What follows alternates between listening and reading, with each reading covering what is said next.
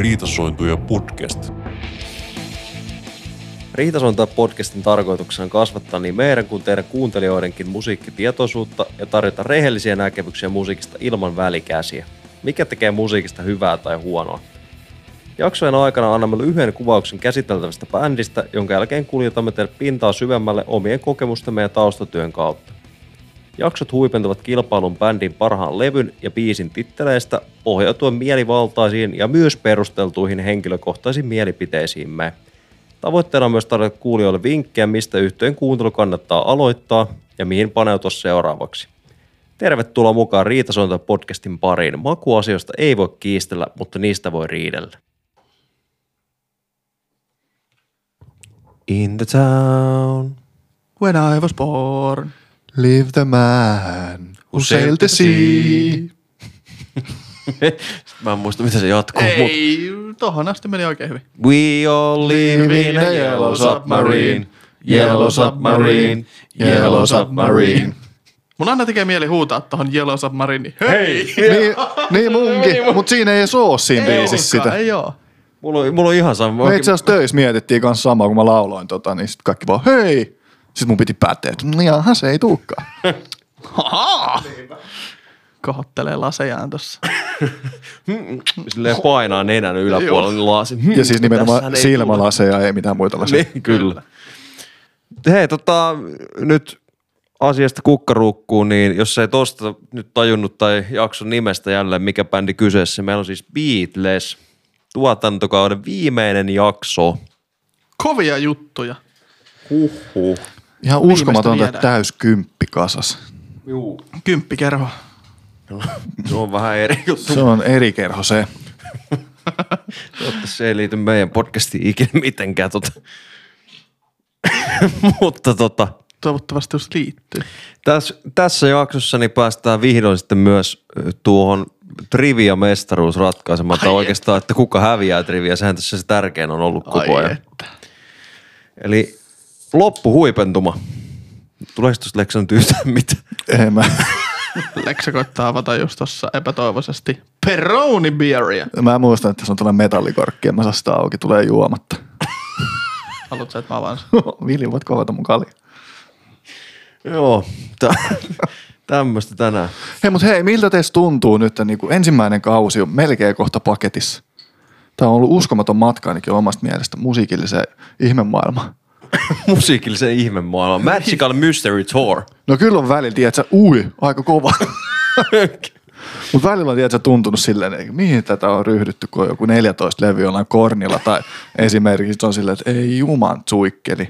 Joo, mulla oli kyllä sama, mutta sitten taas niin kuin, tänään jotenkin, taas kun kirjoitti näitä muistiinpanoja puhtaaksi, niin fiilistelin tossa, että kuin siisti on taas tämmöisenkin bändiin tutustua ja kohta päästä niin kuin jauhamaan tästä. Joo, siinä muutenkin oppii tunnistaa kaikkia populaarikulttuurin sellaisia viitteitä, jos katsoo jotain TV-sarjaa muutenkin, että miten musiikki on kehittynyt, minkä takia jotkut tekee jotain ja kaikkea muuta. No just tämä.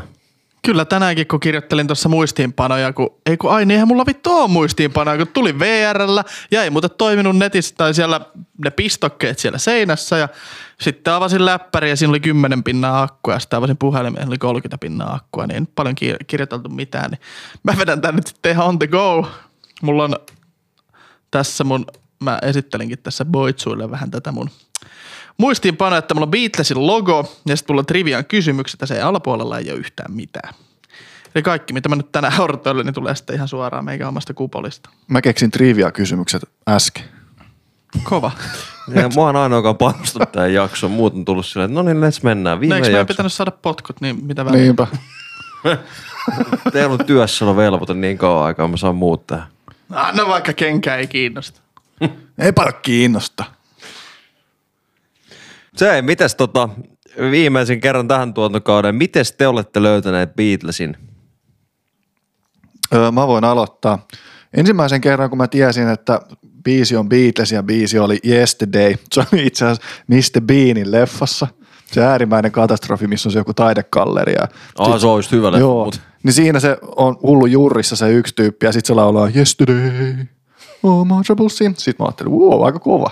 En mä kyllä silleen niinku, uu, aika kova, mä olin joku seitsemän vai milloin se nyt ikinä tuli. Ostit, olit netissä tilaamassa Beatles-paita. Joo, joo.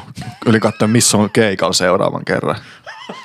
ei ollut, ei ollut enää, mutta se on mun ensimmäinen kosketus Beatlesiin. Mä itse asiassa tajusin tässä, kun mä tutustuin taas Beatlesin, tai taas, itse asiassa ensimmäistä kertaa, en ole ikinä ennen kuunnellut Beatlesia silleen isommin, niin tajusin, että milloin mä olen ensimmäistä kertaa kuullut Beatlesia. Se on kappale Yellow Submarine, ja mä en silloin tiennyt, että se oli Beatles, ja mä ihmettelin, että mikä tämä on, että miksi mun äiti ja täti tunnistaa tämän, niin Linnanmäen Vekkula-talossa. Siellä on se joku semmoinen, Rip Vekkula, tuolla sitähän muuten ei ole. ei vai? Ei. Ei, se on joku, joku hetkinen. OG Vekkula-talossa kuitenkin oli semmoinen joku sukellusveneosio. Ja sitten siellä soi aina, että Onhan siellä se Vekkula-talo. Ei, jos ei ole sama enää. Ai joo. Se on joku eri. No Rip Ve- Vekkula-talo. Mutta on se aika Vekkula kuitenkin. Eikö siellä ole kaikki ihmeellä juttuja? En, mä- en mä tiedä. Mun mielestä ei, no. No any case. Siellä mä Any kuulin ekaa kertaa. Nyt mä tajusin tässä, kun mä kuuntelin Gates. tätä, niin on hyvä kitara. niin, kun kuuntelin tätä bändin tuotantoa, sitten tajusin, että hetkinen, ai niin, tämän takia ne ties sen biisin, että sehän on Beatlesia. Mitäs Mä, Jontta? mä en tuu ikinä pääse sieltä ala-asteelta pois. Aloitan jälleen kerran, että ala-asteella. No jututkin on kyllä sen tasoiset. Mutta oli joku musan tunti. En nyt muista minkä, mutta musan tunti tota ala-asteella, niin jostain syystä niin meillä näytti Beatlesia ja sitten siellä rupesi silleen, että We all live in a yellow submarine ja sittenhän siitä tuli ihan järjetön hitti kaikkien keskuudessa. Nyt tuli muuten mieleen, ei välttämättä Beatlesiin liity, mutta John Lennoni. Mä muistan, että Musan tunnin me vedettiin sitä Imagine-biisiä. No se, se oli kyllä jo toinen. Eikö se ollut aika suosittu musatuntien juttu, että opettaja soittaa ja pitää sitten hoilottaa jotain? Juu, kyllä, kyllä. Mä muistan vaan se, että me la- laulettiin sitä Knockin on a Heaven's Door. Mutta se ei ole siis Beatlesilta. Onko se nyt Osi Osbornilta vai keneltä se? No mut hyvä, että sä kerroit tämän, koska No ei, mutta se on, mun- siis se on ainoa, mitä mä muistan ala-asteen musatunneilta. Liittyy asia. No, ala-asteen Se on musiikkitunteihin. Guns N' Rosesia mun mielestä. No olkoon jotain. Knock, knock, knocking on heaven's door. On se Guns N' Roses, koska tulee heti se niin vahva Axel Rosein ääni mieleen siitä. Mutta voihan sekin olla coveri tai joku, On se muuten kanssa tai jotain muuta semmoista. Näinpä. Trivia mestari. Joo, tota, Kello väitön pisteitä. vitsi. Mutta se, nää, se nähdään vasta. Se nähdään, juu. Kyllä ei tässä ole mitään hätää. Ei tässä Katsotaan, mitään kuka hätää. itkee viimeisenä sitten. Kyllä, ihan fyysisesti saattaa itkeä jo. Totta, tänään vähän poikkeuksellinen jakso siitä, että me koetaan pitää, pitää tota historia ja tuotanto aika lailla käsi kädestä jakso edetessä. Eli me käydään bändin historia samalla, kun käydään levyjä läpi, koska bändillä nyt, bändi on hyvin merkittävä ollut musiikin historialla ylipäätään, sillä mitä he on saanut aikaa, mitä he on tuottanut. Ja jos ihan nopeasti sanoo, niin varmaan yksi maailman tunnetuimpia bändejä, mutta se mikä mun fiilis mulle tuli tässä, kun mä kuuntelin tätä, niin mä olin silleen, että kaikki on kuunnellut Beatlesia, mutta onko kukaan oikeasti kuunnellut tätä bändiä, tiedättekö, silleen niin kuin, ihan oikeasti kuunnellut näitä kaikkia levyjä ja muuta, vai onko kaikki just silleen tietäisi, että Yellow Submarine, varsinkin nyt niin kuin meidän sukupolvesta ja vähän nuorempi, nyt 60-luvulla varmasti kaikki tiennyt, mutta niin kuin tässä näin sukupolvessa. Kyllä niitä todennäköisesti on aika paljonkin, mutta ne on sitten taas niin marginaaliryhmä, ketkä niitä kuuntelee, että ne menee varmaan niin kuin meidän porukoitten ja meidän porukoitten porukoitten tyyliin. Niin varmaankin. Mulla on pakko sanoa tässä nyt heti alkuun, että mä oon tehnyt vähän tämmöistä tutkivaa journalismia tätä jaksoa varten. Ja sitten mä rupesin miettimään tässä, niin kuin, mä halusin vähän päästä inessiiviin tähän 60-luvun musiikkimaailmaan. Tein semmoisen jutun ja soitin mun mummolle ja me keskusteltiin jonkun puoli tuntia varmaan Beatlesista ja 60-luvun musasta ja kaikesta kenestä. Sitten se oli alku, että no eihän muista yhtään mitään. Mutta sitten yhtäkkiä, kun vähän rupesin kyselemään, niin äkkiä tuli yksi juttu mieleen, sitten tuli toinenkin juttu mieleen, kohta tuli kolmas ja sitten siellä mä, olisi tullut varmaan yksi podcasti kyllä siinä, että mummo vieraaksi ensi kaudella. No kyllä, Vilin mummo on nyt mainittu pari kertaa. Se tulee ensi Eikö se antanutkin vieraksi. palautetta, että muuten hyvä podcasti, mutta ihan paskoi bändi. Ihan paska bändi, joo. Oli. Ihan jees, ihan jees. Ei Se- se... oikein Slipknot. Ihan jännä juttu. Jännä juttu. Se, tota, tähän tuottari myös viimeisen kerran, niin Vili, stage is all yours. Saat vetää meille pienen historiabriefauksen. Olkaa hyvä. Riitasointuja podcast. The Beatles. Neljä jäsentä, kymmenen vuotta, 13 albumia, viisi elokuvaa, seitsemän grämmyä, yksi Oscar, 213 kappaletta, kolme tulkitsijaa. Hyvät naiset ja herrat, Riitasointuja podcastin kauden yksi viimeinen jakso. Riitasointuja podcast. No niin, tuotantokauden viimeisen kerran. Kiitos Sili Riuttanen. On ollut ilo ja kunnia kuunnella sun noita historian lätinöitä täällä. Kiitos, kiitos paljon, Vili. Kiitos, kiitos. Tähän viimeiseen mä pidin tämän tämmöisen lyhyenä, lyhyenä ja ytimekkäänä ja yritin laittaa mukaan mahdollisimman paljon numeroita, koska mehän olemme tiedettysti hyviä matematiikassa. Se on kyllä todistettu fakta. Täältä löytyy älyköt. Hei, tota, historian jälkeen tapana on ollut lähteä triviaan. Trivia, trivia. trivia, trivia. Ai jumalauta, huhhuh. Vittu, nyt rupesi jännittää. Sama, sama. Nyt pääsi sammakkoja suustakin. Tähän tota, triviaan, niin meillä on semmoinen tilanne, kun tämä on tuottarin viimeinen jakso, niin me kaikki ollaan keksitty kysymyksiä. Otas nyt kaksi kysymystä per tyyppi. Otetaan, Otetaan vaan Yes. kaksi kysymystä. Kaksi kysymystä per tyyppi ja tässä ratkeaa sitten kuka pääsee suorittamaan tämän niin sanotun rangaistukseen. Ja tota, rangaistuksen tuutte näkemään sitten myös ihan livenä, kun tämä joudutaan suorittamaan. Joo, me otetaan, puolelta. laitetaan Instagramiin jonkunnäköinen videoleike johonkin joskus jolloin jollakin laitteella. Onko se mukaan livenä? Ei liven, sanois mä livenä? Eihän kun Joonas sanoi, näette livenä sitten. Niin, niin mä tarkoitan siis, että Videona. näkee videona katoa. Että Mä okay, joo. Me koitetaan laittaa sille, että samalla kun me tässä hölistään, siis videona. niin samalla myös kuvataan, että sit py- pystytte katsoa se jotenkin tosi dynaamisesti ja hienosti. Joo, ette saa live-striimiä. Joo, ei ihan semmoinen. Ei me niin kovin jätkiä olla. Ehkä joskus. Kerrotaanko pistetilanne? Kerrotaan Vili, ihmeessä. monta pistettä sulla on? Mulla on viisi ja puoli. Meikällä on viisi, Joonas. Kolme puoli. Oi, oi, oi, oi, oi, oi, oi, oi. Snadisti jännittää. Haluanko, haluatteko, että mä kerron nyt, että tulee vielä tällä lisämomentti tähän, että on pakko voittaa? No Vini voisi kertoa eka vielä säännöt ihan kertauksen vuot, vuoksi tota vielä kuulijoille. Säännöthän on seuraavat. Jokainen... Joo, ota ja... Otetaan ihan uudestaan. Sori, mulla on neljä pistettä. Liisasit Meikällä neljä. Leksolla viisi ja Vilillä viisi puoli. Mutta ei Vili kerro nyt ne säännöt, yritä nyt. No niin, säännöt on siis seuraavat, että jokaisessa jaksossa yksi meistä on etsinyt tietoa, faktaa, juttuja jostain bändistä, mitä me käsitellään, sitten kysyy sitä kysymyksiä ja sitten muut sitten sanovat ne kaksi, ketkä eivät ole keksineet kysymystä, niin koettavat vastata mahdollisimman oikein siihen kysymykseen, mikäli vastaat oikein, saat pisteen, mikäli et vastaa oikein, et saa pistettä. Ja kauden loputtua, eli tänään, nyt, tässä jaksossa, wow, tulee rangaistus, ja sillä ei ole väliä kello eniten, eli mulla, vaan sillä kello vähiten, eli Joonaksella. Mut vasta näiden kysymysten jälkeen. Koska se kello vähiten, niin joutuu tekemään rankun. Ja meillä on rankku täällä, ja se selviää kysymysten jälkeen. Ja sitten vielä tämmöinen viimeisen, kuten äsken sanottiin viimeisessä jaksossa, että menisi tasan kaikki kysymykset, jokainen saa yhtä monta kysymystä ja vastausta ja kaiken näköistä, niin kaikki olemme keksineet kaksi kysymystä. Jos tulee samoja, niin sitten sovelletaan. Kuka aloittaa? Mä voin aloittaa, mä, voin olla, mä haluan jäädä sinne viimeisten joukkoon, niin tulee vähän lisää jännitystä tähän näin. Niin katsotaan Oi, oi, oi. loppukiri. Tota, Adis pitää huutaa hep, kun kysymys on kokonaan loppuun luettu. kyllä, Sitten kyllä. Mulla on täällä muutama eri vaihtoehto, mitä mä voin kysyä. No niin, tästä lähtee. Beatlesiinhän tunnetusti kuuluu neljä jäsentä, mutta on ollut sanonta, että on myös niin sanottu Fifth Beatle. Kuka tämä Fifth Beatle on? Hep. Vili, ole hyvä.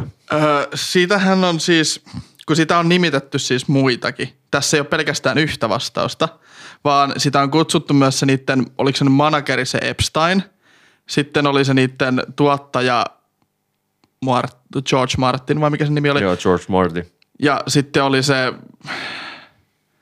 vittu, sen yhden musta muusikko, mikä tuli siinä, tumma ihanen muusikko, kun tuli siinä ihan lopussa niiden mukaan. Mutta en, pakko en muista nimeä. No, aluksi Leksa täydentää vielä. Mä kyllä sanon, Onko se George Russen? ei ole. Ei George Russell on brittiläinen F1-kilpaaja. No noin on brittiläisiä äijiä muutenkin. Yhtäkkiä brittiläinen kilpaaja. Mutta Vili, sulle. saat, mä annan tosta sulle pisteen. Sä, Sai kun luetteli vaan hullusti nimi, kyllä joku sieltä napsahtaa. no, to, to, Vilillä oli oikea vastaus. No joo, Fifth joo. Beatle on, niin kuin Vili sanoi, se voi merkitä monta eri henkilöä. Ja näitä on niin monta ihmistä, niin mä annan sen takia tuosta pisteen. Mä oon laittanut itselle, että jos tietäisi kaksi näistä, niin se riittää. Vilin mukaan just tuli tämä äh, Brian Epstein, heidän manageri ja tuottaja George Martin, ja nämä henkilöt ovat Fifth Beatleita McCartneyn mukaan. Toinen vastaus olisi ollut, että Harrisonin mukaan Derek Taylor, Beatlesin julkisten suhteiden manageri, ja Neil Aspire, kiertueen manageri, olisi Fifth Beatle. Kolmas vaihtoehto olisi ollut sitten tämä tota, Billy Preston, joka soitti siellä It Be ja Abbey Road albumeilla osassa kohtaa sekä myös vi- viimeisellä livekeikalla siellä Abbey Road Studiosin katolla. Kyllä aika, he, kyllä aika hyvä kysymyksen heitit, kun on tosi juu. monipivahteinen Niin niin on. vastaus. Siinä olisi ollut monta eri vastausvaihtoehtoa, Heittää mutta vaan sä jos- saat tosta yhden pisteen, koska sä sait yhden noista kolmesta. Ja sä sait vielä senkin, että siellä on niinku monta eri henkilöä, ketä tätä voi merkata. Hyväksyn pisteen. Mutta oli hy- voin sanoa, että ehkä jopa kauden paras kysymys. Niin kuin tiesit. Niin totta. Ei, mutta oli oikeasti, opin itsekin Joo. uutta. Yes. Seuraava, seuraava tota, kysymys. Mistä bändin nimi saa ideansa? Hep, Lex. se oli se Stuart.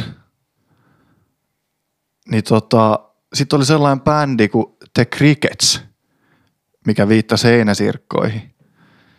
Sitten se oli alun perin joku vähän pidempi, joku The Silver Beetle. Ja sitten myöhemmin John Lennon on vissiin sanonut, että se on nähnyt jonkun näy, missä on joku liekehtivä piirakka. Ja sitten sit, sit joku sanoi, että bändin nimi on Beatles Aalla. Jotenkin tolle. Joo, no just näin. Tämä Stuart Stutcliffe silloin tota, keksi tämän nimen 1960. Sitä ennen tämä oli just niinku Silver Beatles, sitten oli joku Beatles, The, Be- The Silver Beatles, niin, kuin niin monta eri vaihtoehtoa. Ihan ekaksi oli The Quarryman. Joo, se oli se John Quarryman, Lennonin joo. oma bändi silloin niin tätä, mutta kuitenkin monen eri vaiheen jälkeen siitä tuli sitten loppujen lopuksi The Beatles ja sitten just niin kuin Leksa sanoi, niin jossain vaiheessa, kun sitä kysyttiin Lennolta sitä alkuperää, niin se oli kertonut, että näyssä mies ilmestyi heille liekehtivässä piirassa, sanoi teidän nimen on oltava Beatles Aalla. Ja vielä tuosta, niin kuin sanoit, niin toi oli semmoinen bändi kuin The Buddy, Buddy Holly, The Crickets yhtye. Ja tota, tämä oli niinku Lennon, Lennon tästä niinku, halusi antaa kunniaosoituksen myös heille samalla. Eli ihan täydellinen vastaus sanoisin, pistä sieltä. Kuusi pistettä. Mulla on todella samankaltainen mun ensimmäinen kysymys tuon kysymyksen kanssa. Mutta kysyks mä sen nyt ja sit kumpi nyt saa aikana vai keksiks mä tästä lennosta sitten toisen? No voit keksiä lennosta toisenkin. Mutta eli Vili meni kuuteen puoleen ja Leksa kuuteen. All right. No, mulla- mä, no, mä on keksin lennosta. Mä keksin lennosta. No niin. Mä voin sanoa, mikä mun, mikä mun tota, ensimmäinen kysymys olisi ollut, että miten The Beatles kirjoitettiin sen alkuperäisessä muodossa, ja oikein vastaus oli The Beatles. Mutta koska se tuli tässä vastauksessa, niin en nyt sitten luonnollisesti kysy sitä. No, mä voin kysyä sitten seuraavan kysymyksen, minkä mä keksin just tästä lonkalta. Eli tiedettävästi... On ihan valmiina. Minähän olen suuri progressiivisen rockmusiikin ystävä, niin mitä Beatlesin albumia pidetään yhtenä progressiivisen rockmusiikin niin kuin innoittajana ja syntyalbumina? Hep.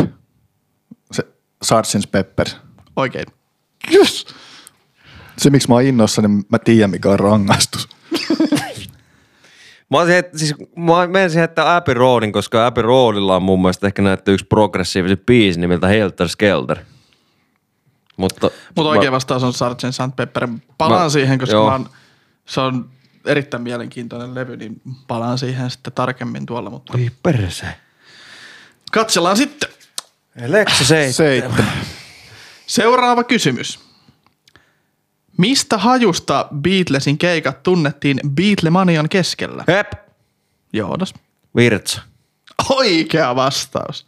Mitä? En ole kuullutkaan Joo, tällaista. siis sen lisäksi, että Come on. Beatlesillähän, kun oli tämä Beatlemania, niin kaikki, tai ei kaikki, mutta ö, yleisössähän oli suuri määrä nuoria naisia, ketkä kirkui, ja sehän meni siihen pisteeseen, että se jopa ärsytti näitä niin Beatlesin ö, jäseniä itsessään, että kun ne ei kuullut sitä omaa musiikkia sen kirkumisen taustalta, mutta samalla myös tämän kirkkumisen lisäksi, niin ilmeisesti nämä fanit sitten kastelivat itsensä, ja siellä oli aika semmoinen kova urean haju. Mutta kyllä, toi oli, toi oli kyllä itse, kun mä luin ton jutun, niin mä olisin, että hetkone, tää on vähän näästi. Jep. Että kiva mennä johonkin keikalle sillä, että se haisee kusia ja niinku, hyvin. Hyi. Kyllä. Pistetilanne Vilillä on seitsemän puoli, mulla on seitsemän. Ei kun kuusi puoli sulla. Mulla on kuusi puoli. Joo, kuusi puoli seitsemän. Mulla on viisi. Viisi. Ai, ai, ai, ai, ai, ai. Öö, nämä on aika sellaisia detaljeja kysymyksiä, mutta jos olette vähänkin tutkinut tai kuunnellut, niin kyllä nämä voi tietää. Ensimmäinen kysymys. Kuka laulaa Yellow Submarine kappaleen? Hep. Joonas. George Harrison. Hep. Vili. Ringo Starr. Oikein! Perse!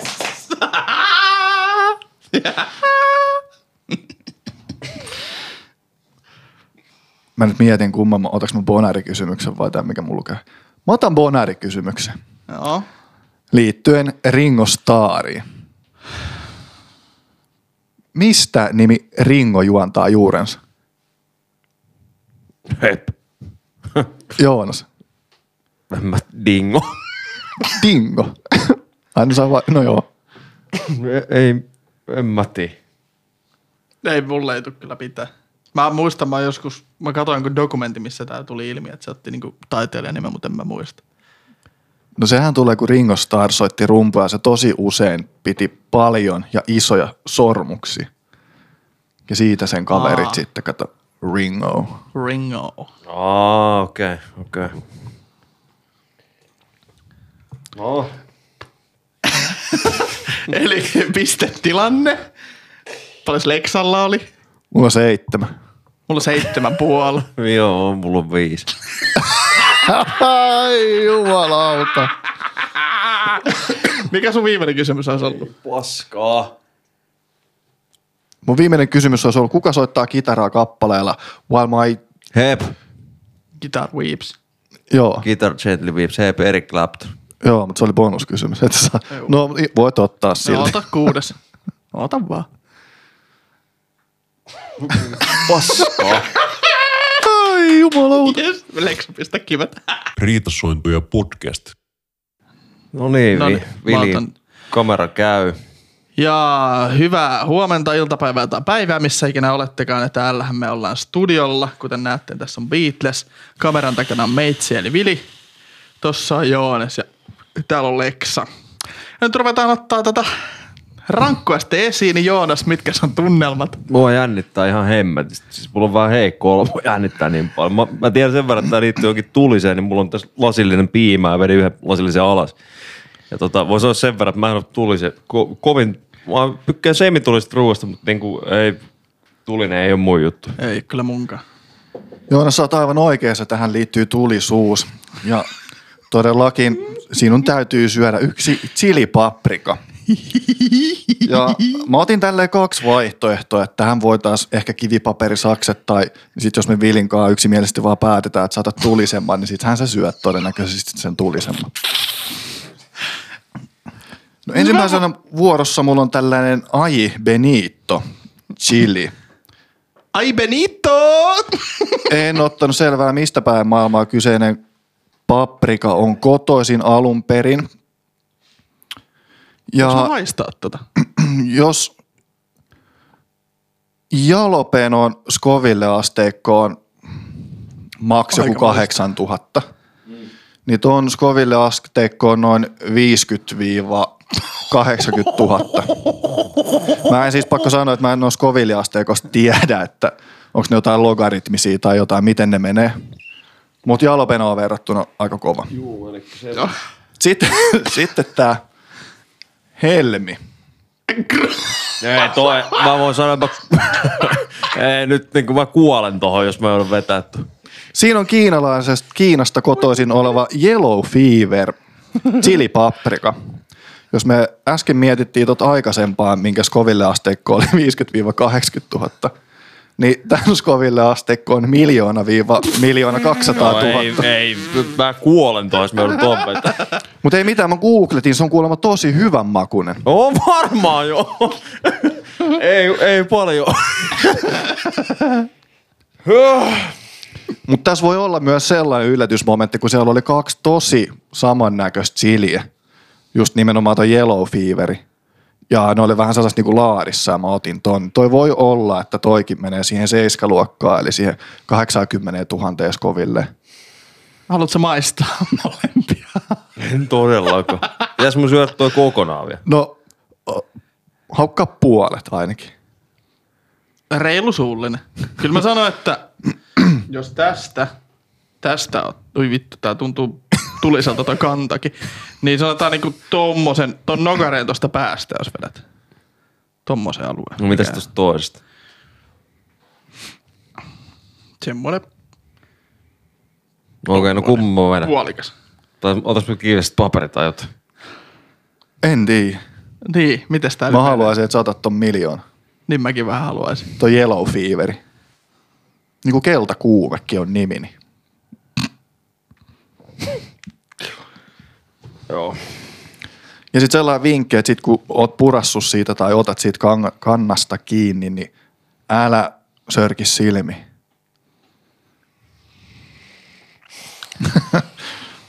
anna me, anna, anna me. Ei se haissu hirveästi miltä. Sydän lyö jotain kolmesta tällä hetkellä. niin munkin. Mullakin. Mä voin kikatut. Mä en tiedä siis, voiko tuohon kuolla, mutta toivottavasti No ei. ei, No Toivotaan, ei noihin toivotaan. kuolla. No niin. Huomenna voi vähän sattua.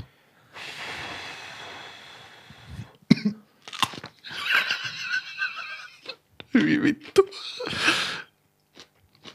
Onko hyvä? Kerro. No ei tää nyt niin paha kuin mä luulin. Mä oon itse asiassa hyvän makuinen, tuon maistuu hyvin paljon paprikaa. Ootas nyt, mä vielä pidättelen ilman piimää.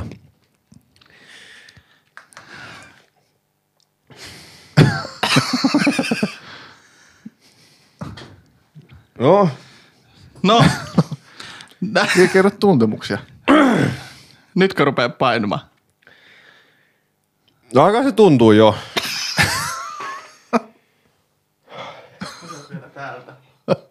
Kyllä siitä haukun on ottanut. On se ihan kunnon haukku. Kyllä me hyväksytään tää haukuksi, eikö Lex? Todellakin. Kiitos. Mutta kerro, miltä se maistuu. Ihan niinku, Komi sanoi. mä oon kuullut juttuja, että nuo tosi vahvat chillit ei saman tien lähde pureet siinä Joo, niin mäkin kestä. oon kuullut, että se tulee vasta vähän ajan kanssa.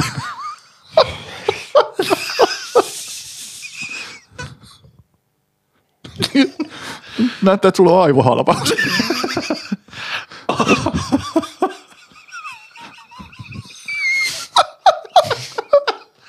Mä en tiedä kikattelus koko Tää piimä ei auta. Ei ja itke. Tää, tää piimä ei tee mitään tälle. Oi oi. Tää vaan niinku...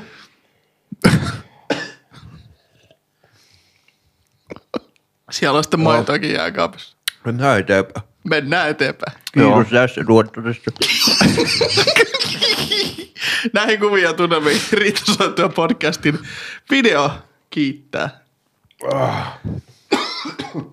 Riitasointuja podcast. lasillinen piimää ja yksi bisse myöhemmin, noin viisi minuuttia tosta, niin alkaa pikkuhiljaa helpottaa. Tuo ei ollut niin hullu, kun mä ajattelin, mun sydän oikeasti löi ihan, niin kuin varmaan oikeasti lähellä 180 syke. Mutta kyllä tämä edelleen niin kuin polttaa. Miksi sä itket vieläkin? Se on ohi nyt. Tää helpottaa aina hetkeksi aikaa, sit se tulee paljon voimakkaampana takaisin. Mutta hei, lähdetään sitten itse bändiin. Tota, tota, ei mitään, Leksa, sä voit ottaa vaikka koppia alkuun. Mä otan vähän piimää. No okei, Vili kertoi tuossa aika nopeasti historiasta, mutta historiahan alkaa noin 1940-1943, kun Beatlesin jäsenet syntyivät Liverpoolissa tai Liverpoolin läheisyydessä. Ja kaikki tietää, että maailman tilanne oli vähän erilaisempi, mihin me ollaan totuttu täällä, tai meidän ikäiset ihmiset, tai meidän sukupolvi yleensä, ja silloinhan oli maailmalla valloillaan sota, eli maailman sota, toinen sellainen. Ja tosiaan Beatlesin jäsenet on kaikki Liverpoolista. Ketäs Beatlesiin kuuluu? Beatlesiin hän kuuluu John Lennon, Paul McCartney, George Harrison ja Ringo Starr, kenen oikea nimi on Sir Richard Starkey. Ja ketäs johdas siinä oli entisiä jäseniä? Yes, ja entisiä jäseniä nyt muutama tärkeämpä mainitakseni. Nyt alkaa jo helpottaa, huhu. Niin siinä oli siis Stuart Statcliffe ja Pete Best. Ja Stuart Statcliffe oli siis basistina ja Pete Best oli rumpali ennen Ringo Starria. Juu, Jos miettii tälle, jos ennen kuin lähdetään tuohon isompaa historiaa tästä, jos miettii minkälainen bändi tämä on, niin varmaan yksi maailman isoin bändi on ollut ikinä. Ja niin kuin tämä työ, mitä ne on tehnyt musiikin eteen, niin on ihan jäätävä. Juu, ja siis tota, tästähän on tosi monessa arvostetussa niin kuin musiikkilehdessä on yle... No, se oli hienosti haettu. To, haettiin nyt jostain tuolta kaukaa. Söit säkin chili? Ei kyllä, tämä on vaan ihan pysyvä aivovamma. Niin ne on siis niinku, ovat rankanneet tämän Beatlesin maailman niinku parhaimmaksi tai isoimmaksi tai vaikutusvaltaisimmaksi yhtyeeksi. Niin tosi moni rankkaa tämän ykköseksi. Ja kaikki nämä heput tästä, ketkä ovat sitten tehneet soolotuotantoa, niin nekin on aika korkealla tällaisilla listoilla. Ja historiallisesti, etenkin niin musiikkihistoriallisesti, niin oikein merkittävä bändi – tuonut niin kuin, tähän tekee poppia, mutta sen popin mukana on tuonut rockia ja hard rockia, psykedeellistä musiikkia, folk-musiikkia, vähän klassistakin musiikkia jopa, ja vähän niin kuin tuonut tällaisen rockin niin kuin mainstreamempään niin kuin suosioon, ja sitä kautta on myös näyttänyt, että, että mitä voi tehdä musiikilla, miten musiikkia ollaan luovuttu tällaista niin kuin sinkuista, tultu albumeihin ja niin kuin muovannut tätä musiikkikenttää, että suuri vaikutus sillä, että minkä takia musiikki näyttää tältä, niin kuin se nykypäivänä näyttää. Kyllä. Ja tuohon, olitko sanomassa Leksi jotain? Ei, oli vaan ehkä täydentämässä myös tota, että miten se vaikutti musiikkiin tai niin kuin tänä päivänäkin, kun jo katsotaan bändiä, niin yleensä se bändi koostuu, että kaksi kitaristia, yksi basisti ja nimenomaan bassokitara. Ei sen aikana ehkä sellainen, mitähän nyt on basso, no basso. Ja sitten rumpali. Ja sitten se oli mun mielestä tohon aikaa, mitä mä lueskelin, niin se oli tosi yleistä, että jos bändissä, niin siellä oli yksi keulahahmo tai sellainen niin kuin solisti. Niin tässähän bändissä kaikki oli vähän niin kuin niitä keulahahmoja. Juu. Tietenkin siellä on aina niin kuin yksi sellainen pinnan alla oleva bomo, joka päätti sitten, tai oli ehkä eniten sananvaltaa, mutta tälleen julkisessa kuvassa, niin ne kaikki oli vähän niin kuin niitä keulahahmoja. Kuten mä mun mummon kanssa juttelin tästä, niin tämä oli maailman ensimmäinen poikabändi. Ja sehän oli sitten aika iso juttu. No aika saatana iso bändi oli loppujen lopuksi. Hyvin meni poikabändillä, sanotaan näin. Ja sitten mä voisin, tai kun mä itse tutkin tätä, niin tämä on tietenkin omaa tietämättömyyttä, mutta mulle tuli yllätyksenä, että näiden aktiivi periaatteessa ura kesti vaan se kymmenen vuotta. Aika- Ja minkälaisen niin kuin jäljen ne teki tai mitä ne pystyi niin kuin tekemään, niin ihan jäätävä. Jep, oli just kanssa tuohon tulossa, että kymmenen vuotta ja toi niinku vaikutus, mitä ne loppujen lopuksi teki, niin ihan jäätävä. Että miten pystyy kymmenes vuodessa tekemään näin paljon. Ja sitten kaikkien tietysti soolourat vielä siihen päälle, mitä näillä oli hyvin vahvasti. Ja sen kymmenenkin vuoden aikana, kuinka vähän nämä loppujen lopuksi on keikkailu. Eihän ne keikkailu kuin kuusi vuotta, viisi no. vuotta. Pyöreästi viisi vuotta. Joo. Aika lailla. Mutta tuohon vielä niinku, palatakseni tuohon Vilin sanomaan aiemmin, niinku, että mitä kaikkea tuonut musalla ja mitä on niinku tehnyt siihen, niin yksi mikä niinku konkretisoi tätä, niin näähän oli näissä äänitystyyleissä, niin näähän koko ajan halus kehittää ja mennä eteenpäin, testata kaikkea. Niin kuin, mulla on suora sitaatti Paul McCartneylta, että se oli silleen, että we would say try it, just it for us. If it sounds crappy, okay, we'll lose it, but it might just be good. We were always pushing ahead, louder, further, longer, more different. Ja tämä on niinku semmoista musiikin pioneerisuutta, mitä mä rupesin arvostaa tässä bändissä hyvin paljon enemmän, koska mun mielestä näin pitääkin tehdä, niin kuin koko ajan kokeillaan, etsitään uutta, ei pysytä siinä samassa skaalassa. Ja se sitten niin tuossa tuotannossa niin mun mielestä hyvin paljon konkretisoituu, että siellä oikeasti se on vaihtunut ihan sikana, jos lähtee ekasta levystä ja verrataan vaikka nyt viimeiseen levy, niin on se ihan eri bändi. Ja sitten ne välissä, mitä on tapahtunut. Kyllä, ja siinä mun, mun mielestä huomaa siinä musiikillisesti ja mitä nyt julkisuudessakin on esiintynyt ja tälleen näin, että miten se maailma on siinäkin kymmenessäkin vuodessa muuttunut. Että siinähän on tapahtunut kaikenlaista, kuten esimerkiksi Vietnamin sota, mitä sitten kaikki näitä hippiliikkeitä pisti aluille ja sun muita, niin että miten nekin on sitten niin kuin vaikuttanut ja sitten niiden omat matkat, uskonnolliset ja kaikki rituaaliset matkat jossain eri kulttuureissa, että miten nekin on muovannut sit sitä Beatlesia, että ne on uskaltanut niin kuin ottaa eri paikoista eri vaikutteita. Juu, kyllä. Ne ei ole niin kuin sillä ollut, me tehdään, ne ei ollut niin kuin puristeja missään kohtaa. Et ne on niin kuin sillä, että jos tämä tuntuu hyvän, niin tehdään tällä. Lähdetään tonne, mennään Intiaan, haetaan sieltä vähän sitten yhtäkkiä silleen, että no nyt meillä on tosi paljon intialaisvaikutteita jossain levyllä. Ja sitten on silleen, että hetkonen, mikäs bändi tää on. Ja niin kuin, niin kuin sanoit, tuon hiippiliikkeet ja muut, niin kyllähän tuossa niin kuin sitten jossain vaiheessa myös kuulee tuosta tuotannosta, kuinka paljon niin kuin huumeet ylipäätään on vaikuttanut myös tähän näiden touhuun, niin kuin var, varsinkin psykedeelliset. Joo. Ei tarvitse mennä kuin kansitaiteet katsoa, niin huomaa, että missä tuli Juu, LSD-kuvia. No sitähän tästä on sanottu, että nehän vähän niin kuin keksi psykedeellisen rokin ja ne oli niin kuin psykerokin pioneereja Kyllä, oikeastaan. kyllä.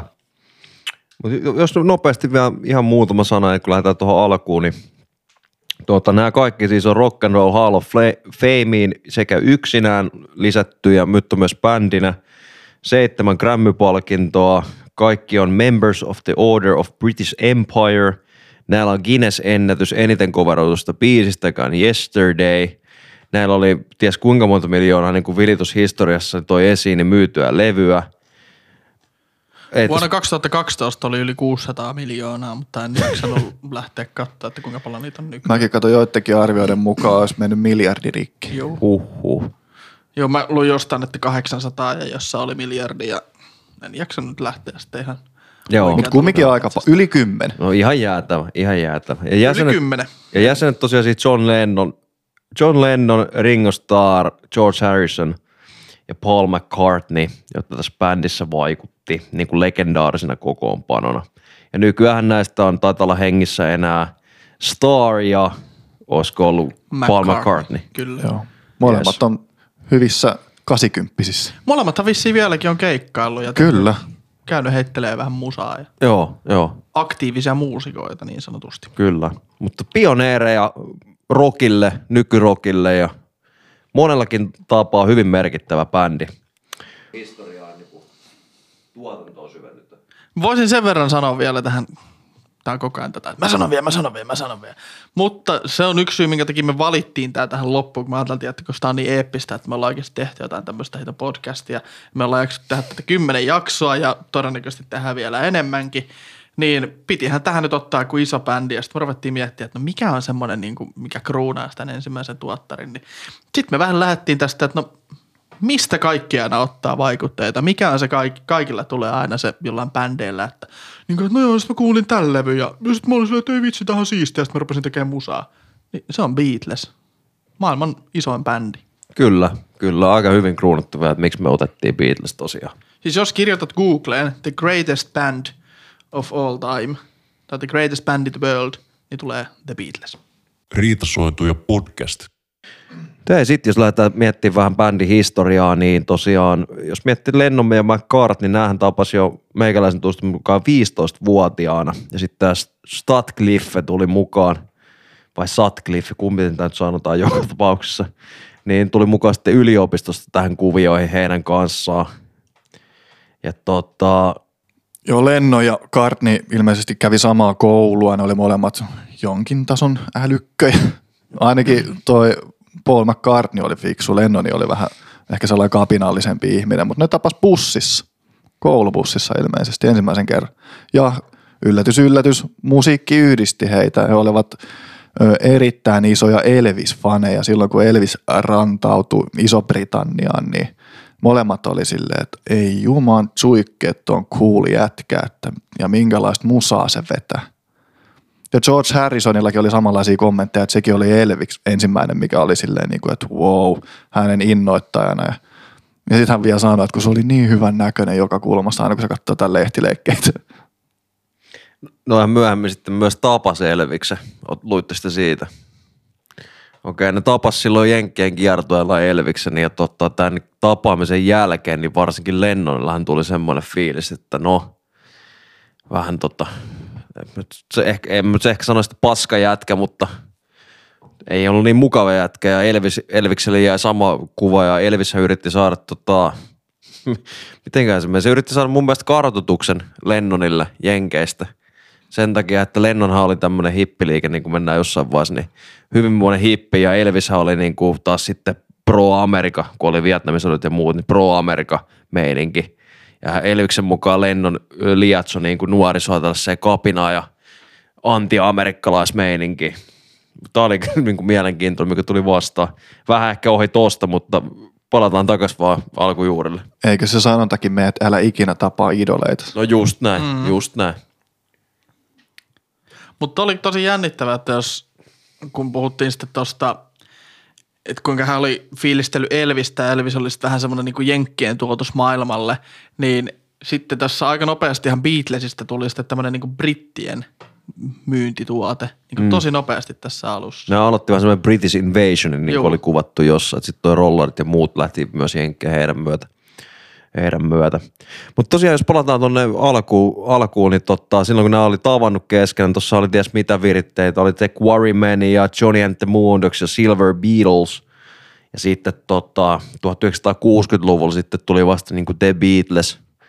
Ja näähän silloin niin kuin, siinä 60-luvun alussa, niin kun oli levyttänyt yhtään LPtä, niin lähti tonne Hampuriin keikkailemaan, sai sieltä keikkatarjoukset, pääsee yhdelle klubille soittamaan.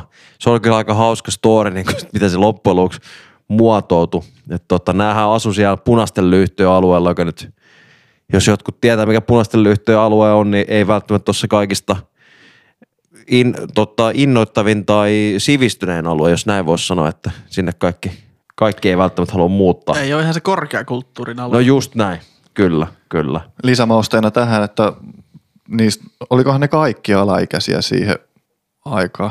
Mun mielestä tuota, tohon aikaan oli ainoastaan tämä, Harrison. niin Harrison oli alaikäinen, Joo. eli tohon aikaan tässä oli tosiaan niin Paul McCartney, John Lennon, Harrison, Stuart Sutcliffe ja Peter Best oli, jotka oli tässä kohtaa niin kuin bändissä mukana.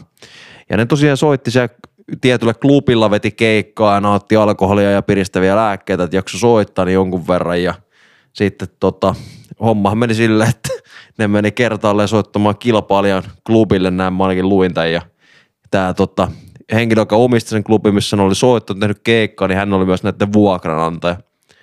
Ja sitten kun tota, hän kuuli, että hän oli mennyt Kilpurin klubille soittamaan, niin sehän antoi häädön näille. Ja se myös käräytti just tämän, tota, tämän, tämän Harrisonin sitten siitä, että se on alaikäinen, se sai karkotuksen maasta ja tota, näin. Paul McCartneykin sai karkotuksen maasta, kun se Juu, sy- sy- sytyt, syty, sytytti tulipalon siellä vahingossa. Joo, ne oli sytyttänyt, mä luin jostain, ne oli tota, sytyttänyt kondoomin siellä asunnon sisällä. Niin, tää on just semmoinen, että kunnon kakarat siellä sytyttelee kondoomeja kämpän sisällä. Joo, se oli hyvä tarina kanssa siellä Hampurissa, kun ne keikkaili, ne sanoi, että olikohan niillä joku kaksi kuukautta vai kolme kuukautta putkea joka päivä, joku seitsemän tuntia, niin kuin soitti. On kyllä aika sairasta kelaa. Niin on, mutta sitten myös sanottiin, että ilman sitä ne ei olisi ikinä välttämättä oppinut niin nopeasti niin hyväksi niin kuin lava-esiintymiseksi. Mutta sitten ne oli hyvä, kun ne miettii, että, että miten helvetissä me jaksetaan, että väsyttää ihan sikana ja kaikkea. Niin sitten sit ne jutteli jollekin tarjoilijalle, kuka oli siellä, Sitten sanoi, joo, me, et, niin, miten te jaksatte? Sitten se tarjoilija, no o- ota tällainen. Se antoi jotain pillereitä. Sitten me otettiin, niin kyllä me sitten jaksettiin. Ei muuta kuin Vähän jaksettiin. on ollut erilainen maailma, että annetaan vaan tolleen tarjoilijat ihan avoimesti antaa pillereitä ja, ja sitten se, että sitten vähän töhöilet jossain, saat karkotuksen maasta. Joo. Se on aika kova Vähän juttu. töhöille, tuhopuolta asunnon Se siellä. on pientä töhöilyä. No, mutta alaikäisenä jossain, niin ei kukaan heitä sua maasta takaisin. Niin, Niin, no joo, totta, totta, totta. Mutta toihan myöten myös niin kuin toi pillereiden, niin silloinhan tohon aikaan niin monet piristävät aineet nykyään huumeeksi luokitellut, niin oli niin kuin ihan merkitty lääkkeiksi. Kyllä, kuten muun muassa LSD oli migreenilääkke. Tää? Joo. Vähän Joo, erilainen toi oli- maailma, toi missä oli- eletään nykyään. Mä en ole saanut mun migreeniä sitä, mutta Oi vitsi. Oletko ikinä kokeillut, että lähtisikö sitten pois sillä? en myönnä ainakaan mitään.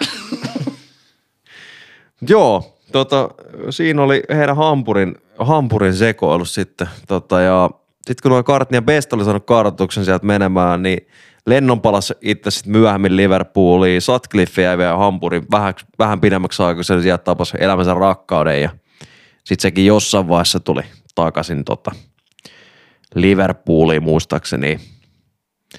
Siinä oikeastaan Hampurin vuodet. Sen jälkeen Liverpoolissa, niin eikö toi Epstein löytänyt nämä tota, sillä, että niitä va, silloin levykauppa, ja yksi porukka vaan tuli kyselemään, että onko Beatlesia äänittänyt jotain.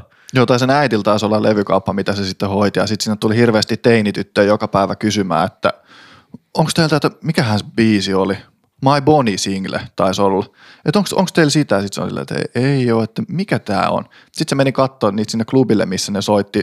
Ilmeisesti soitti ihan sika monta kertaa, että joku sanoi, että noin 300 keikkaa ne veti Beatles. Aika siihen, house. siihen alkuaikoihin, kun ei siellä ilmeisesti ollut oikein mitään paikkaa, mihin mennään. Kukaan ei oikein tuntenut sitä bändiä. Sitten se kävi katsoa niitä useamman otteeseen ja totesi, että tämähän on oikeastaan aika hyvä. Ja sitten hän Epsteini rupesi sitten vähän niin keskustelemaan niiden kanssa, että miten nois, mä voisin olla teidän manageria. Näin, ja sitten se rupesi lähettää niin kaikille levyyhtiöille sille viestiä, että hei, ootteko kiinnostunut, että voitaisiin tehdä sopimuksia ja kaikkea. Ja,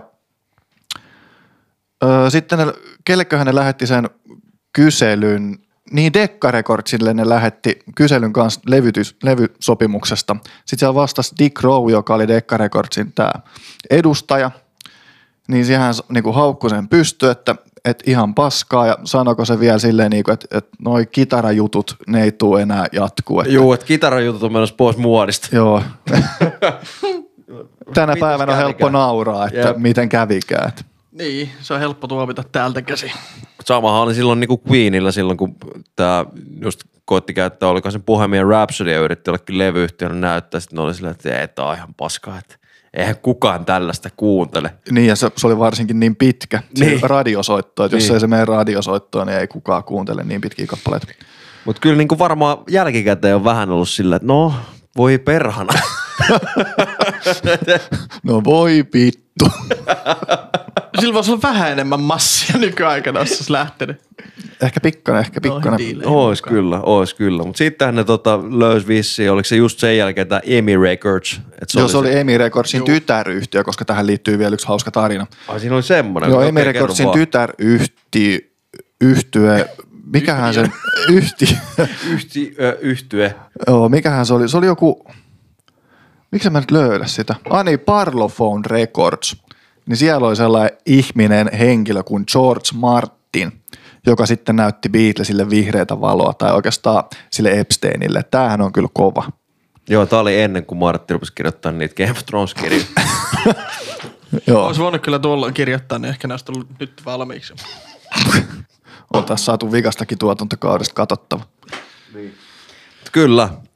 Mitäs se sitten niinku meni se story? Oliko siinä joku, sanoit, että siinä joku hauska? Öö, no joo, tämä nyt poikkeaa ehkä vähän tulevaisuuteen, että sitten kun ne rupesi saamaan menestystä ja kaikkea pälä, pälä, pälä, ja sitten kun Amerikassa, tai ne päätti siihen, että sitten kun Amerikassa se on lista ykkönen, niin sitten ne lähtee vasta sinne Amerikkaa kiertueelle. Mutta siinä meni jonkin verran aikaa, että se pääsi sinne lista ykköseksi, mutta kumminkin se oli tosi suosittu Amerikassa. Mä en niinku, että Beatles pääsi vai joku biisi. Öö, Beatles, koko yhtye, ne Okei, lähtee niinku yes. sinne.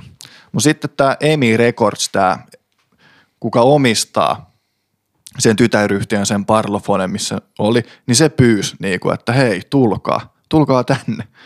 Niin sitten ne oli vaan silleen, että ei me olla vielä lista ykkösiä, että ei tulla.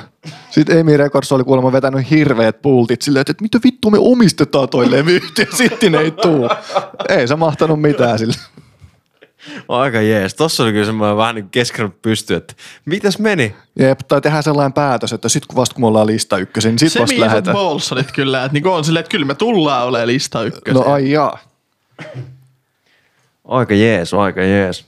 Mutta joo, mäkin kanssa luin tosta jonkun faktan, että vielä ennen kuin tämä Ringo Starr tähän liittyi, niin ne soitteli keikkoja aina, kun ne vaan sai jonkun hyvän rumpali.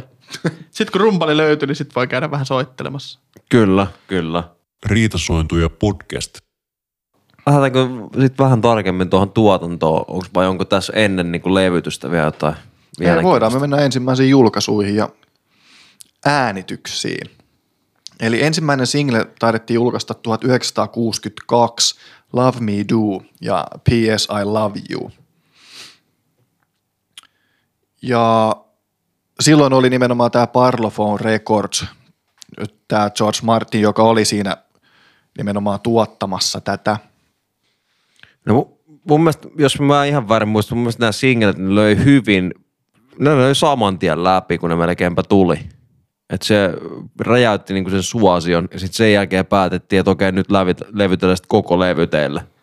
Juu, ja siis se, että kuinka nopeasti nämä sitten näiden singlejen myötä niin kuin nousi sellaiseen ensin Britannian niin kuin koko kansan suosioon ja sen jälkeen koko maailman suosioon, Jenkkien suosioon ja kaikkeen, niin se tapahtui niin kuin aivan järkyttävän nopeasti, ihan jossain parissa kolmessa vuodessa.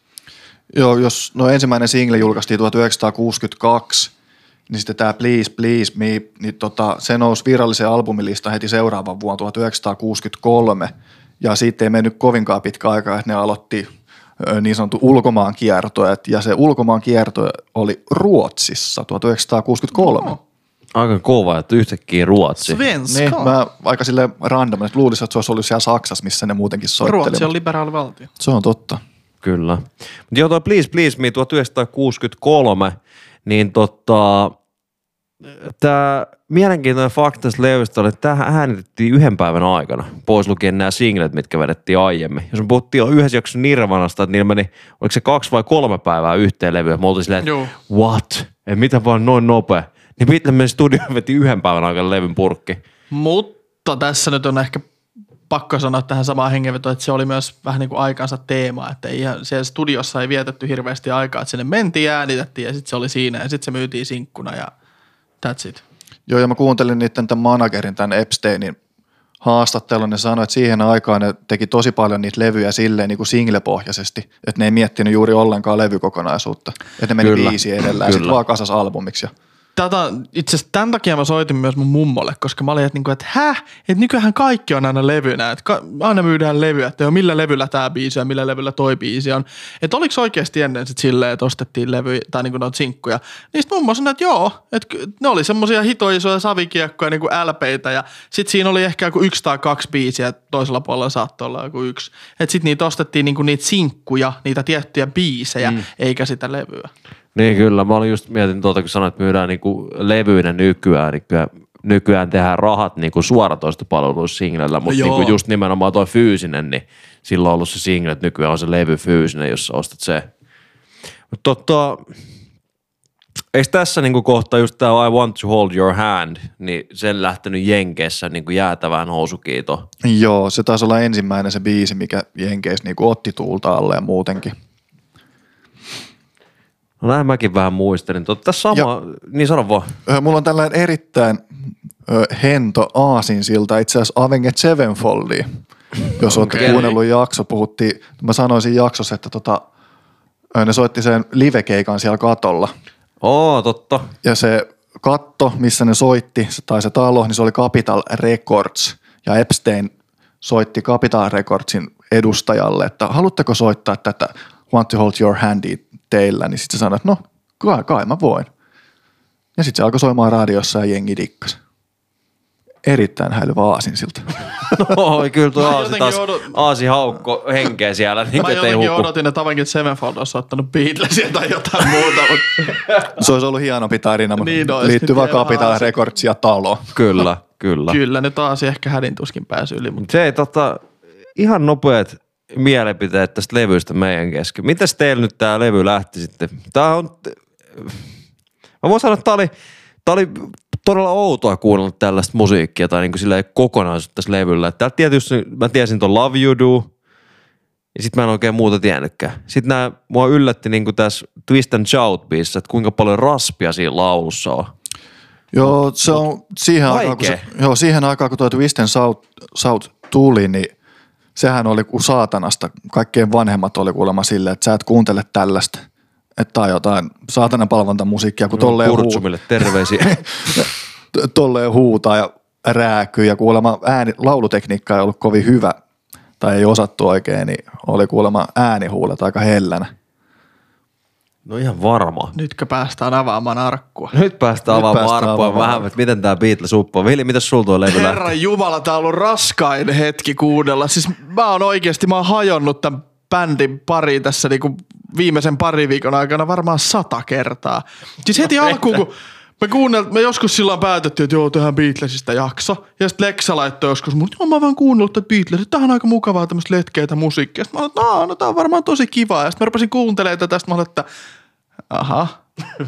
Sitten mä rupesin kuuntelemaan tätä vähän enemmän, mä olin, että joo. Sitten jossain vaiheessa mä olin, että ei vittu, tää on ihan saatana samaa, tää on lastenlaulun luritusta. Mulla meni oikeasti tunteja ja mä rupesin ärsyttää ja vituttamaan melkeinpä. Sitten mulla oli pakko soittaa mun mummolle myös siitäkin niin kuin, aiheesta, että jos tää on ollut siistiä 60-luvulla, niin kuinka paskaa musiikkia se muu on ollut siellä, jos tää on ollut niin kuin, hyvä juttu. Kaveri niin antoi mummolle vähän runtua. No en mä nyt sillä ihan noin sanonut, mä jätin ne vähän kaikki sanat. Vili, sun pitää rinnastaa, että maailma tosiaan oli erilainen. No niin, kun mä halusin tietää, että kuinka erilainen se on ollut. En mä olisi halunnut elää 60-luvulla.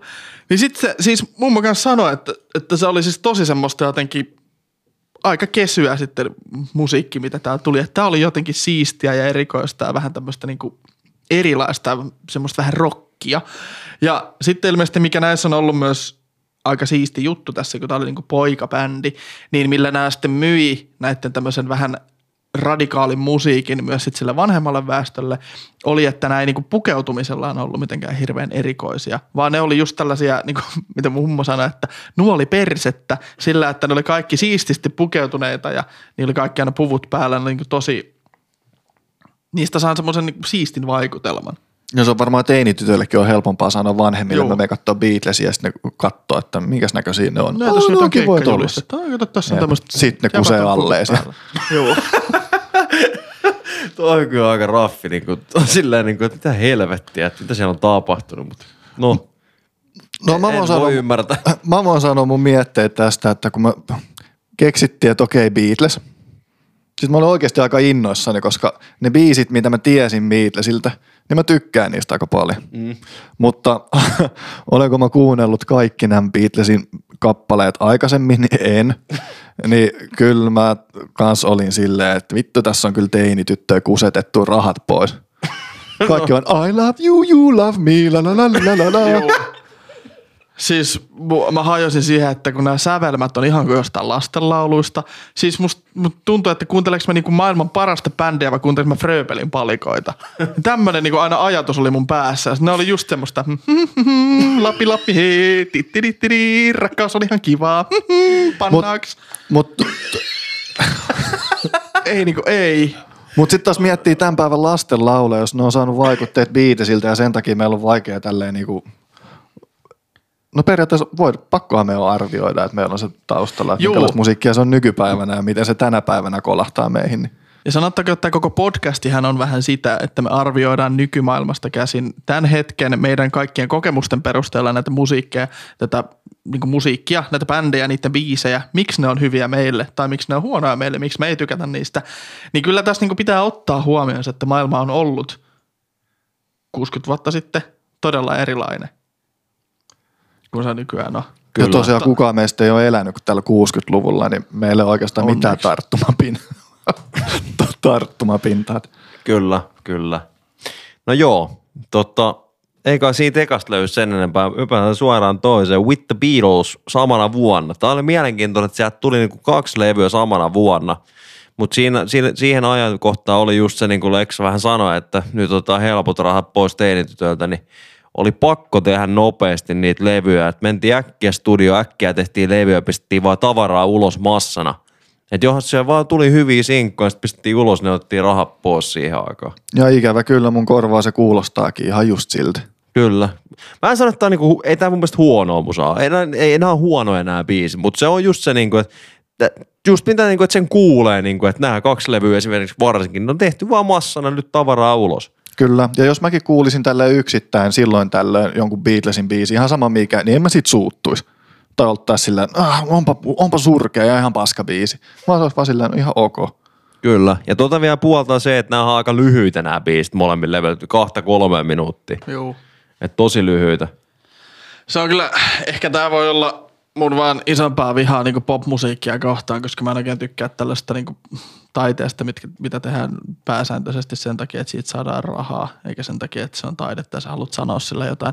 Mutta totta kai tällaisessa yhteiskunnassa maailmassa sillekin on paikkaansa, pitää olla tämän tyylistä koko kansaa puhututtavaa musiikkia tai miellyttävää musiikkia, niin mä oon kyllä ihan samaa mieltä, että ei tää niinku huonoa musiikkia, jos mä nyt silloin tällöin yhden biisin kuulen, niin whatever, ihan sama, menkööt. Mutta sitten kun tätä kuuntelee niinku alusta loppuun koko ajan, sit kun se on niinku se sama rytmi, ja sitten mä tajusin tässä, mä rupesin miettimään, että miksi tämä aiheuttaa musta tällaisia niinku voimakkaita tunteita, ja ei millään nimellä niinku positiivisia voimakkaita tunteita, niin tästä puuttuu kaikki se, mitä mä tykkään musiikissa. Kaikki semmoiset niinku voimakkaat jotkut rytmit tai semmoiset, mihin niinku tarttua. Ja tässä on vaan semmoista niinku tosi pehmeitä melodiaa ja sitten semmoisia vähän niinku lapsenomaisia lurituksia, vaan mitkä niinku jää soimaan päähän. Ja ei tässä ole mulle sellaista niinku taidetta. Tässä on mulle enemmän jotain niinku kulutustavaraa. Mulla on vähän sama, että, tai itsekin tykkään tosi paljon sellaisista kappaleista, missä on tosi tosi niin kuin omaa korvaa hyvät melodiat. Ja sitten jos ei sitä ole, niin se biisi voi olla silloinkin hyvä, jos siinä on jotenkin tosi, mihin mä pystyn samaistumaan, tosi henkilökohtaista tai jotain sellaista. Mutta kun näissä, mä en ainakaan tässä alkupuolen tuotannossa, niin ei ole missään mitään tarttumapintaa mihinkään. En onkin vaan rallatusta lallallaa, mutta that's it. No niin, tää nousee nuo singlet esiin. Esimerkiksi just tässä nyt viittä Beatles 1963, niin All My Loving tai All My Lovings, niin se on mun mielestä semmoinen, mikä pystyn nostaa sieltä. Mutta niinku muuten se on semmoista hyvin tasasta tuotantoa. Mutta tässä levyllä, niin jos mainitaan, mainitaan tai itse kahteen aikaisempaan liittyen, näissähän tota, tämä äänitysprosessin tehtiin kaksiraita koneilla. Eli, tota, Eli se kaksiraitakone tarkoittaa käyn sitä, että niin kuin soittimet jaetaan vähän niin kuin stereon vasempaa ja oikeaan kaiuttimeen. Sanotaan vaikka, että vasemmasta tulee laulu ja kitara, oikeasta tulee basso ja rummut. Et siinä niinku, se käytännössä äänestysprosessi on hyvinkin samalla kuin se näyttäisi livenä. Et ei pystytty silleen kerroksittain rakentamaan niitä biisejä yksi soitin kerrallaan, vaan se oli vähän silleen, että kaikki soittaa sen samaan aikaan livenä ja sitten ne vaan jaetaan, että miten ne kuuluu keskenään. Et se myös niinku on tuottanut varmaan oman haasteen tuohon, tai niinku, että mitä ollaan voitu edes haaveilla, että voidaan toteuttaa. Et ei ole yksinkertaisesti pystynyt tekemään mitään erikoisempaa kuin tämä. Ja pakko kyllä sanoa sitten tässä, että, että vaikka mä en tykkää Beatlesista, niin mä arvostan Beatlesia todella paljon. Ja just tämä, mitä te olette molemmat myös sanonut tässä, että se, että jollainhan näitten on tarvinnut luoda se jalansija, että ne on voinut tehdä jotain uutta, niin se, että ne on saanut sen jalansijan, niin se, että ne on lähtenyt tekemään jotain uutta, ne on halunnut ja niin kuin kokeilla niin kuin oikeasti sitten lähtenyt tekemään tämän niin kuin taiteeksi ja olla silleen, että hei me tehdään jotain eri lailla ja me tehdään just sitä juttua, mitä me halutaan, niin se on mun mielestä todella arvostettava piirre. Kyllä, kyllä. Mutta ei varmaan tuosta levystä sen enempää Joo, ei. yhteisesti. Seuraavan Beatles for Sale 1964, jos tässä miettii sitten, niin kuin just mainitsin hetki sitten tuosta äänestysprosessista, niin tästä tulee ensimmäistä kertaa sitten neliraitakoneet käyttöön, eli nyt pystyttiin niin kuin käytännössä neljä eri eri ääniraitaa äänittää samaan aikaan kerros kerrokselta. Ja tämä mahdollisuus sitten, että kokeiltiin paljon enemmän siellä studiossa, että oli just niinku kitara tai niinku fadea ja kitara feedbackia, mitä käytettiin. Sitten me otettiin paljon erikoisia soittimia, kuten tätä afrikkalaisia rumpuja mukaan. Ja jos nyt muutama niin kuin sisällöllisesti tuohon levyyn, niin tässä on ainoastaan kahdeksan omaa biisiä tällä levyllä. Näillä, kaikilla levyillä niin hyvin paljon teki covereita. Sitten täytyy lisätä tuohon, että nämä oli siinä neliraita äänityksessä, menikö oikein termi? Joo, varmaan. Me, mennään, otetaan se, mennään sillä. Niin tota, ne on haastattelussa sanonut, että sitten kun ne menee niin kuin keikkaa soittaa, kun ne oli tottunut siihen kaksi raita äänitystekniikkaa, niin kuulemma turhautti tosi paljon, koska ne ei enää pystynytkään niin kuin soundillisesti kuulostaa siltä, mitä levystä kuulostaa. Et se oli tosi vaikea livenä sit soittaa kissalle, että miten se levy kuulostaa. Mm, kyllä, kyllä. Ja 1964 muutenkin silloin, kun tuli tämä Hard Day's Night-albumi, julkaistiin, niin silloin oli tämä niin kutsuttu Beatlemania, eli Beatlemania. Se oli oikeastaan vallannut koko maailman, aina Uudesta Seelannista Australiaan, Amerikan Yhdysvallat ja koko hiton Eurooppa. ja tota, Hiton Eurooppa.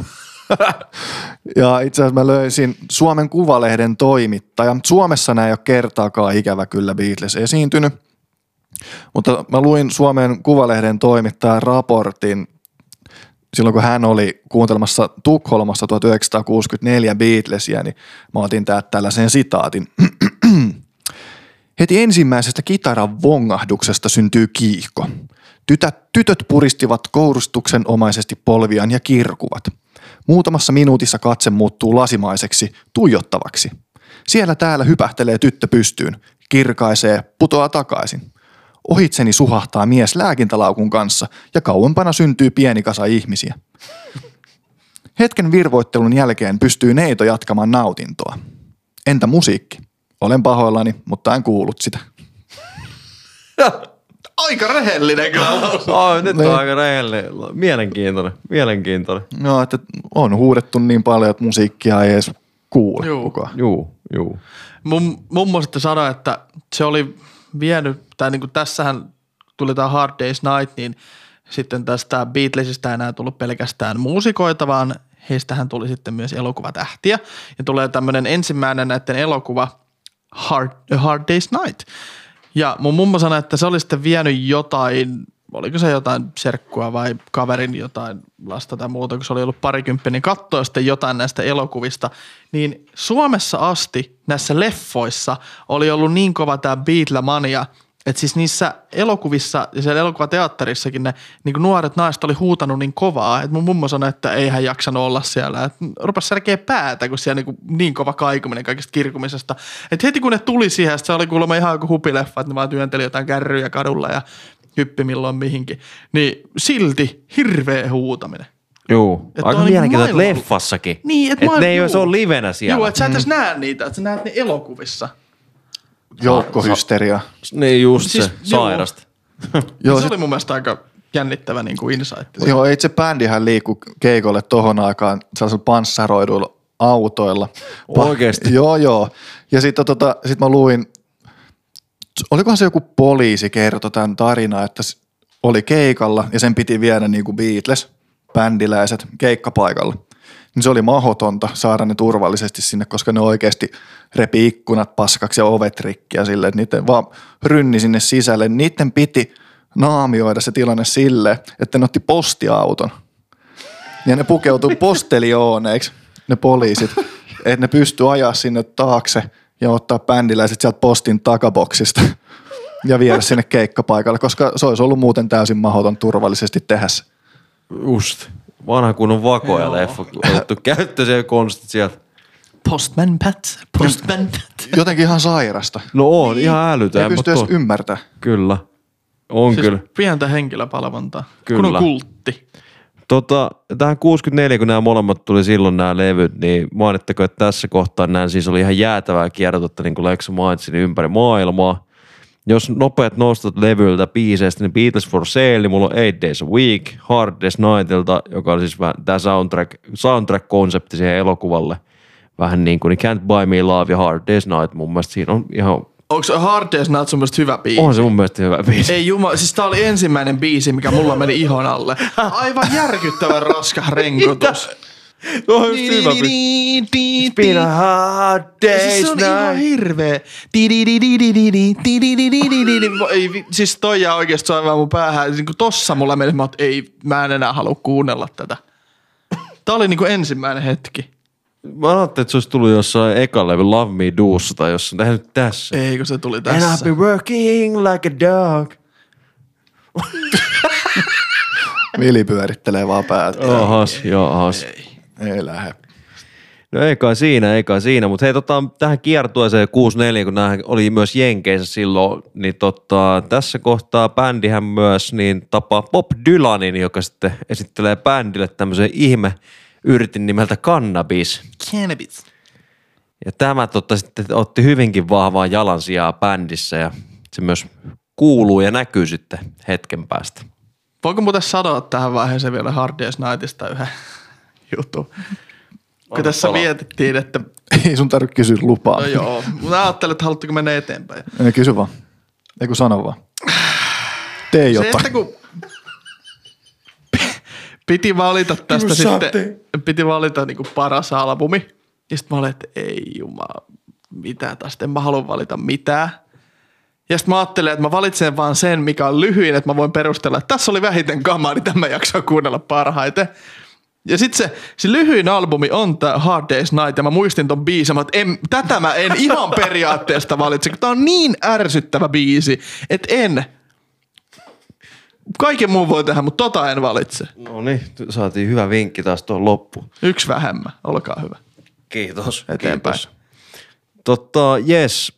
Öö, eikö se myös totta, tässä kohtaa Jenkkikiertueella niin ne tehnyt sen ensimmäisen TV-shown jossain late night-ohjelmassa. Oli joo. Ja tämä oli niinku semmoinen, että sit räjähti niinku oikeasti pankki siellä Jenkeissäkin. Joo, just näin. Ja tästä hauskaa aasin siltä muuten Nirvana. Nirvanahan tämä In Bloom-biisi. Jot- Jos, no te ette ole katsonut sitä musiikkivideoa vieläkään varmaan, mutta jos katsotte sen, niin sehän on semmoinen niinku just, että We have three young gentlemen from Seattle. Se on tehty just silleen 60-luvun mustavalkoiseen tyyliin, ja sitten ne on pukeutunut semmoisen hyvin Beatles-mäisiksi, niin ne rupesi ottaa sitä In Bloomi. Ja sitten kaikki kiljuu ja kirkuu siellä ylös vähän sikana. Ja... Niin mä, oon, mä en ole sata varma, mutta mun mielestä se on niin vahva viittaus just tähän Beatlesin jenkkijuttuun, että voisi olla hyvin mahdollista. Joku kuulee, jos voi todeta tuon faktaksi, niin kertokaa ihmeessä. Mutta hei, help, I need somebody, help. Tämä oli ensimmäinen biisi, mistä mä olin, no joo. No joo. Tosi tykki biisi. 65. Help. Tämäkin on sitten toinen Beatlesin elokuva ja soundtrack. Levy. On myös paljon uusia biisejä, mutta lähinnä sen leffon perusteella tehty.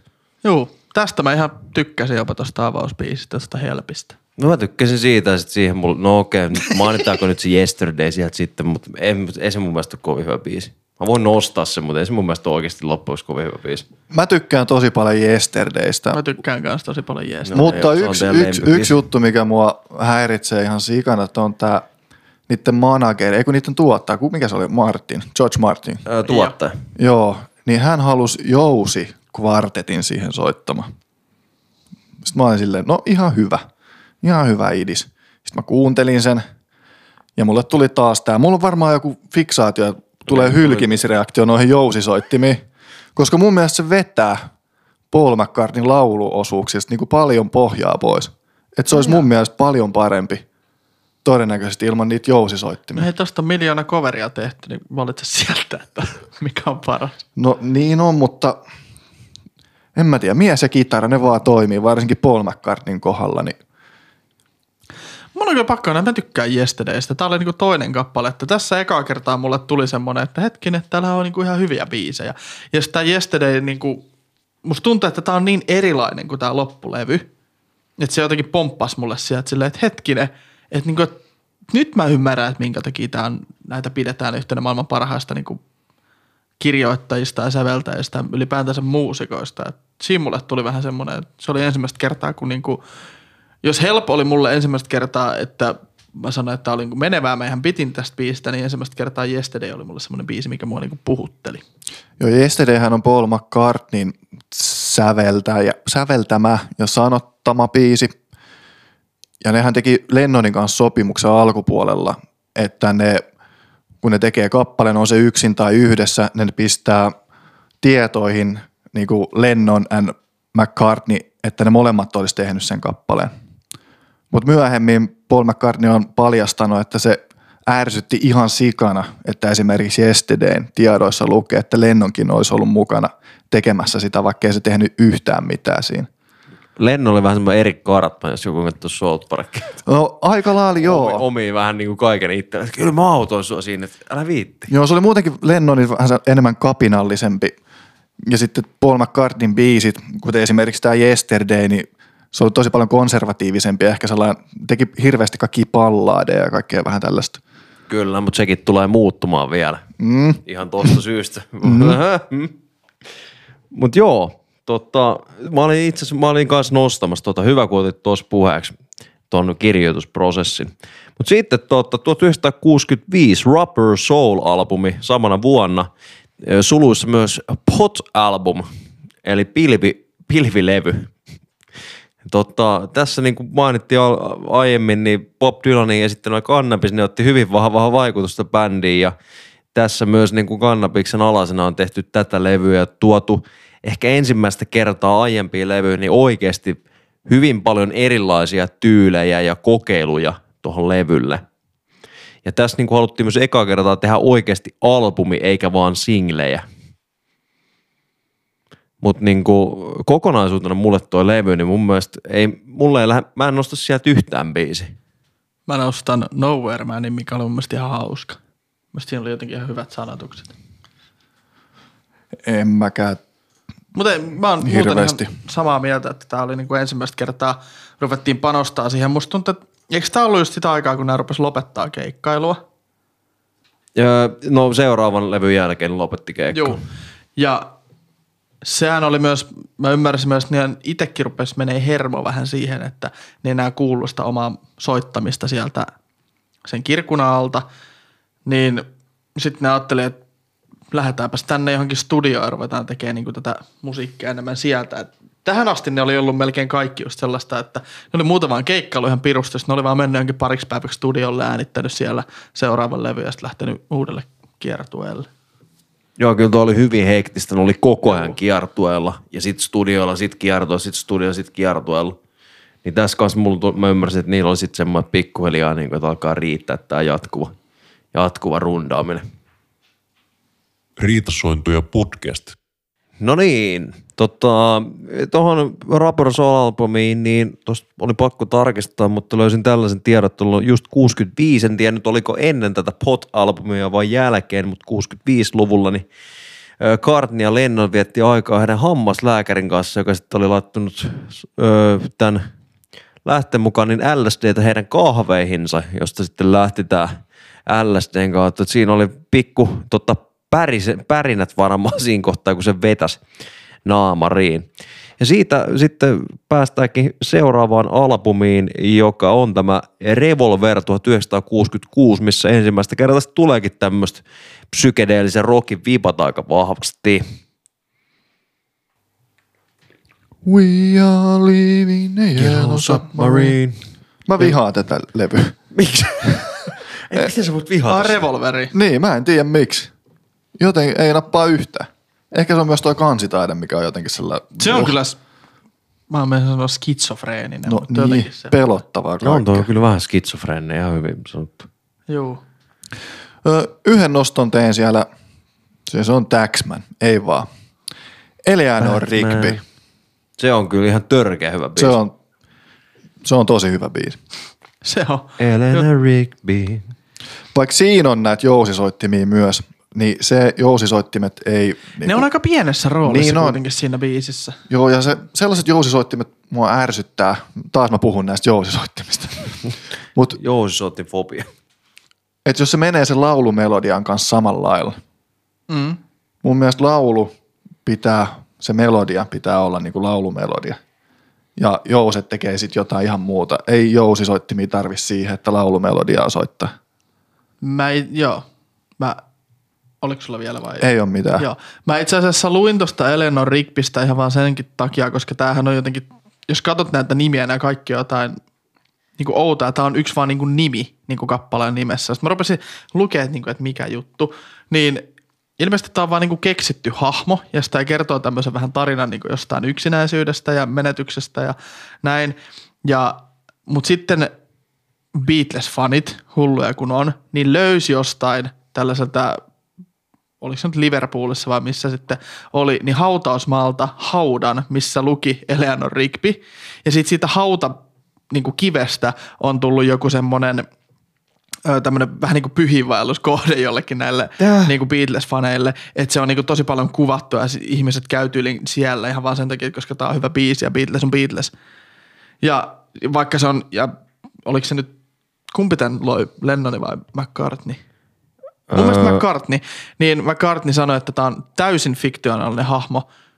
Ja että jos ihmiset haluaa niin kuin maksaa siitä, että ne menee johonkin hautakiven luokkeen, niin menkööt, mutta että tämä ei niin kuin perustu mihinkään tosi he, hahmoon.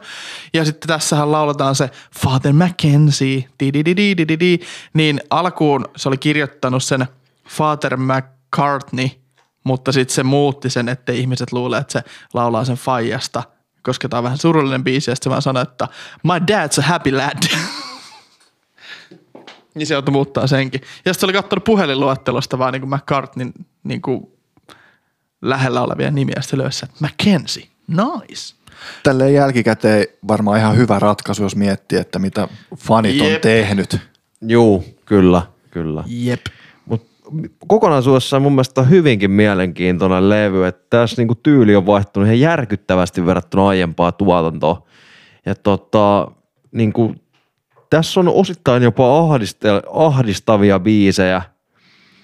Ja tota, esimerkiksi niinku tämä Tomorrow Never Knows. Mun mielestä tää on todella sekava, osittain ahdistava biisi. Voisi sanoa, että tämä on jopa tosi semmoinen psykedeellinen, niin kuin mä mainitsin aiemmin.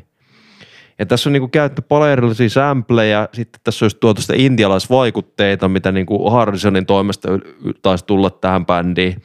Ja sitten myös paljon erilaista kokeilua laulun suhteen. Niin tässä kyllä niinku, tässä kyllä niinku, sit tulee realisoitua just se, että kuinka paljon Lennon ja toi Harrison tuossa kohtaa veti LSD, että se oli niiden ihan niinku vakiokamaa niin sanotusti.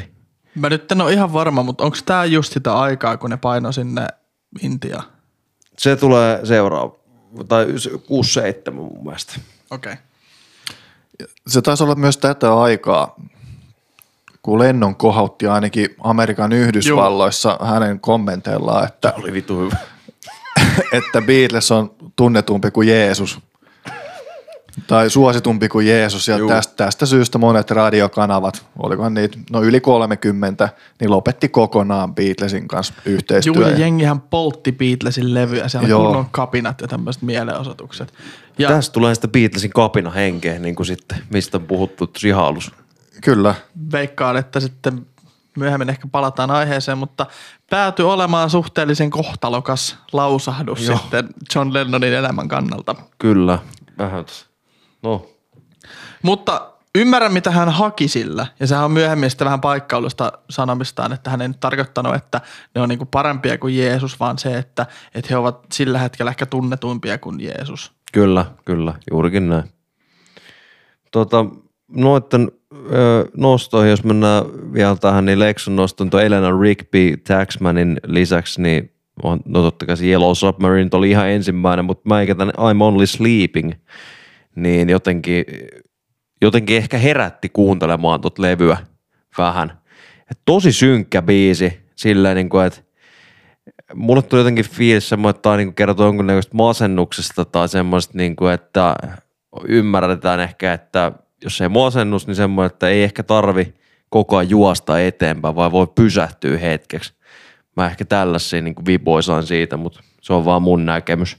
Ja sitten tässä me huomataan, jos verrataan sitä ensimmäistä levyä, missä sanotukset oli I love you, you love Niin, me. kyllä. Lä, lä, lä, lä, lä, niin rupeaa heti tulee vähän sellaista niinku synkkyyttä, niinku oikeita ongelmia ja ehkä muutenkin ihmiset pystyy saamaan ehkä enemmän samaistumispintaa verrattuna, että se on aina vaan kukkien päällä tanssimista. Ja mun mielestä se oli aika groundbreaking just siinä, että nämä niin kuin lähti näitä aiheita käsittelemään oikeasti niin kuin oikean elämän ongelmista, eikä vaan siinä, että tehdään rakkauspallaadeja. Kyllä, kyllä. Sitten tota, jos mennään Sgt. Pepper Lonely Hearts Club Band 1967. Tätähän on niin kuin sanottu, että tämä olisi niin kuin yksi parhaimmista albumeista ikinä ja muuta ja ihan uraa uurtavaa ja muuta, niin nyt täytyy kyllä sanoa, että me en, en ymmärrä. Ei, niin kuin, ei helvetti. Ja niin kuin Vili sanoi myös sen progressiivisen rockin isoisä. Aika lailla. tämä levy.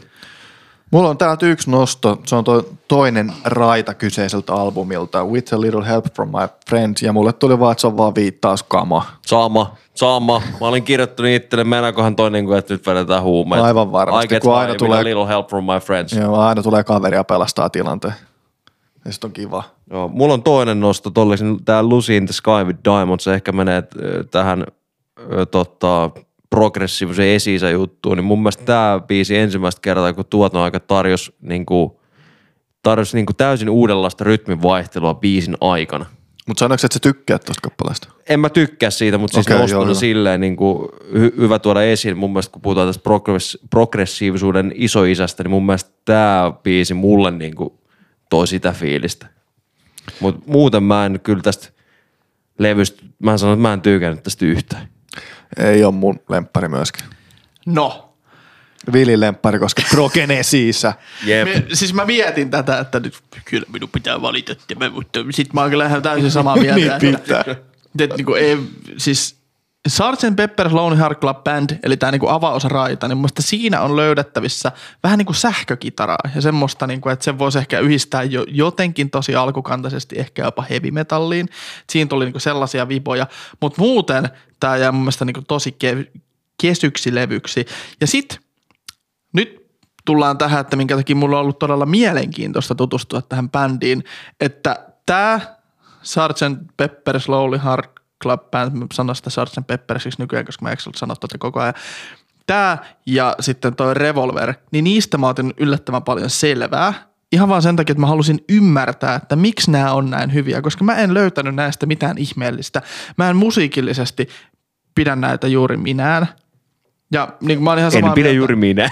ihan samaa mieltä Joonas sun kanssa, että ei tässä ole hirveästi mitään ihmeellistä. Kyllä. Mutta se, mitä mä ymmärsin tästä, on sitten se, että tämä on niinku ensimmäinen periaatteessa konseptilevy, että niinku tämä liittyy kaikki jotenkin niinku samaan teemaan, mutta sitten tämäkin on, musta tuntuu, että tämä on vähän vedetty sellaisella niinku beatles päässä, koska nämä on myös myöhemmin sanonut tässä, että ei tässä ollut oikein mitään kantavaa teemaa.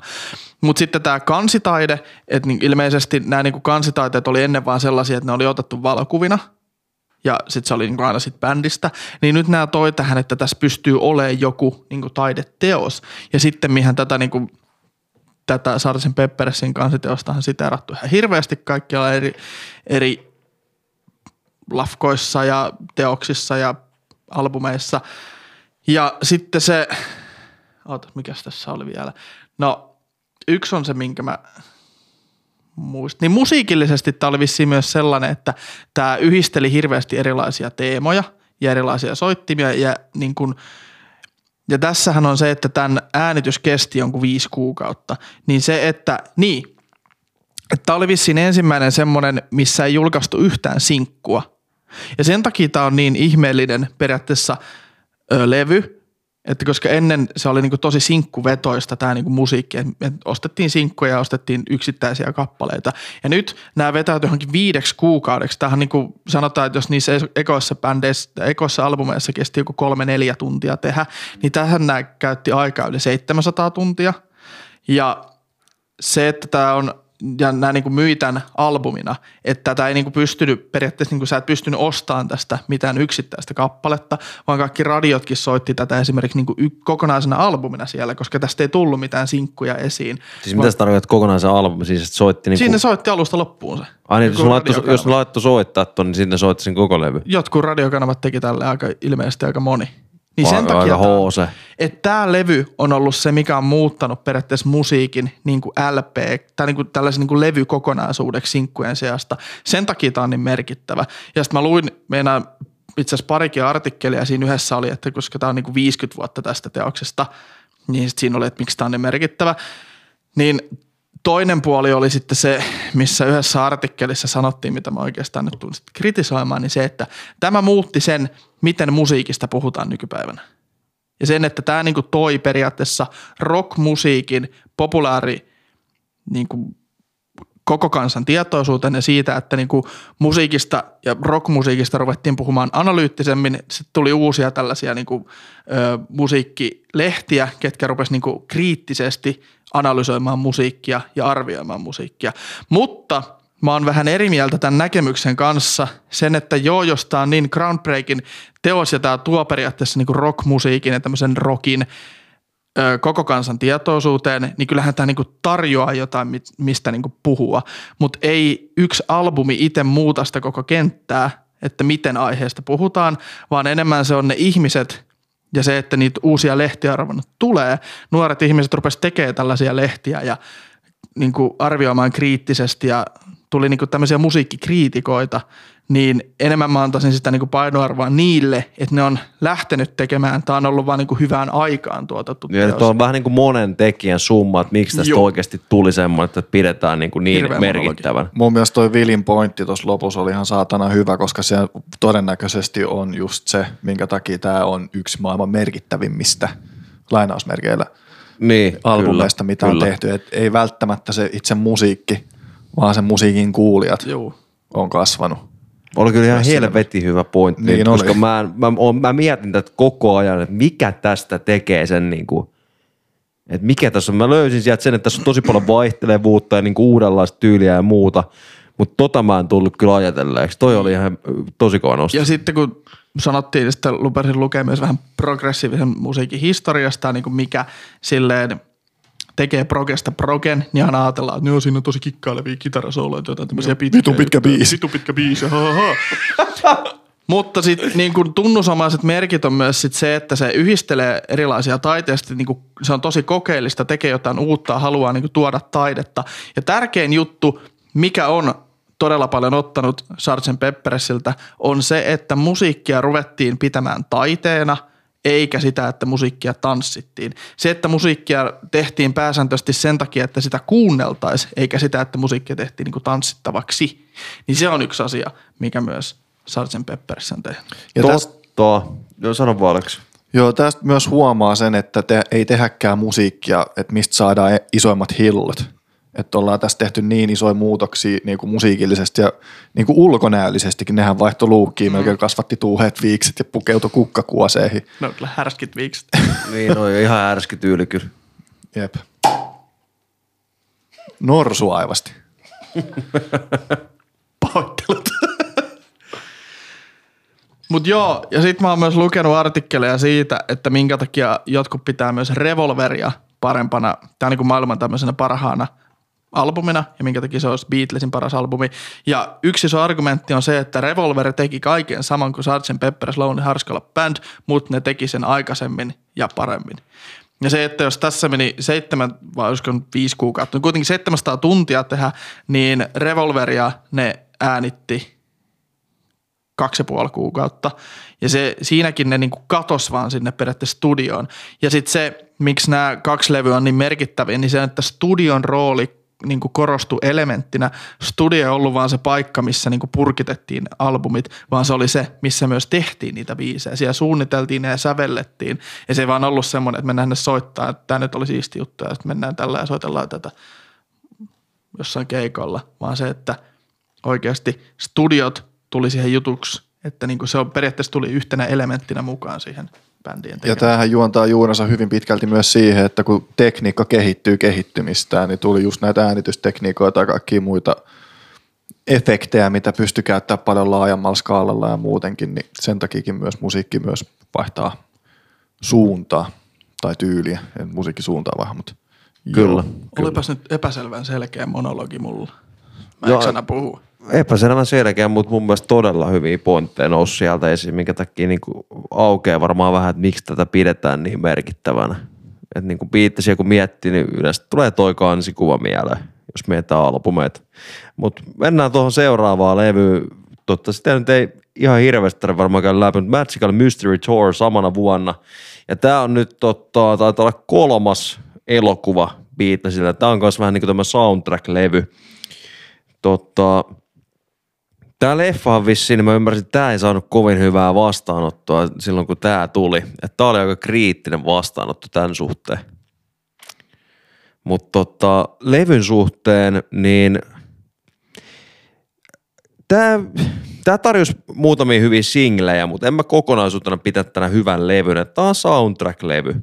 Et niin jos nostot pitää tehdä täältä, Niin Penny Lane, tiedättekö kun kuuntelin tuota Penny Lane, mä kuuntelin Penny Lane, di-di-di-di, sit mä mitä tää on näin tuttu, Mä, Penny Lane, sit mä, mä jossain te jumalat, rööperiin mä kaipaan niin taas uudelleen. Et sä aikaisemmin tiedä, En. että sanoit, oh, okei. Okay. Ei, mulla tuli tossa se, mä, että ai se on tää.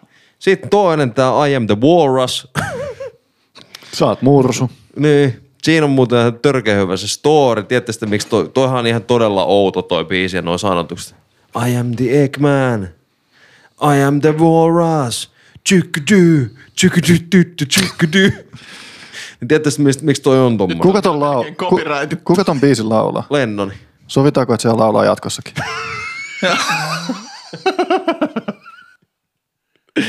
Sovitaan vaan, mutta mä kerron sen verran, tota, tämähän tuli, nää, just Lennon halusi tehdä todella sekavan biisin sanotuksiltaan. Ihan vaan niin kuin, kun halusi vaan tehdä. Sillä tota, joku sen vanha tuttu sanoi, että, joka oli opettaja koulussa, että he käyttää monia Beatlesien, Beatlesien kappaleita, tulkitsee koulussa oppilaiden kanssa ja miettii, mitä nämä biisit kertoo ja mistä nämä kertoo. Sitten se oli silleen, että ai, te teette tollasta. Sitten se teki tämä I'm the Walrus biisi, mikä ei oikeasti kerro yhtään mistä. Et siinähän tulkitsette. Aivan varmasti tulkitsee myös silleen, niin kuin, oh, tämä tarkoittaa tätä, tämä tarkoittaa tätä. Mulle tulee mieleen vaan se South Park-jakso, missä ne kirjoittaa se kirja, mikä on ihan täyttä paskaa. Sitten kaikki on silleen, uu, kriitikoiden ylistämä. Joo. Hirveästi kielikuvia kaikkeen silleen yli Kyllä. puoleen. Kyllä. Kolmas nosto, sitten mä vapautan mun puheenvuoron, niin tää Flying. Ja mun mielestä tässä Flying-biisillä on ihan jäätävä tämä läskibiitti tällä biisillä. Tähän päälle voisi rakentaa ihan törkeä hyvän räppibiisin ja joku on varmaan rakentanutkin. Rakenna sä. Joo. Eikö me sovittu, että se laulaminen jää muille? Niin laula, mutta voi kai sä räppää pystyt. Niin joo. Sen verran mä sanon, kun sanoitte noista kappaleiden tulkinnoista, niin ensimmäistä kertaa Sgt. Peppers-levyllä oli myös semmonenkin ilmentymä, että kaikkien kappaleiden sanat lukivat siellä levyn lopussa. Mitähän tämä tarkoittaa?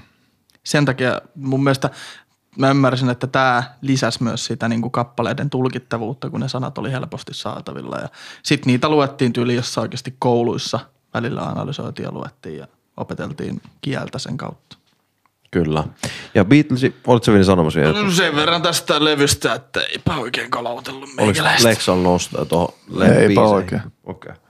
Historiaa sanoo vielä, niin kuin tässä kohtaa yksi aika merkittävä ko- käännekohta, on 67 vuonna, milloin tuli nämä kaksi levyä, niin tässä kohtaahan tämä bändi lähti Intiaan sinne totta transcendentaaliselle riitille.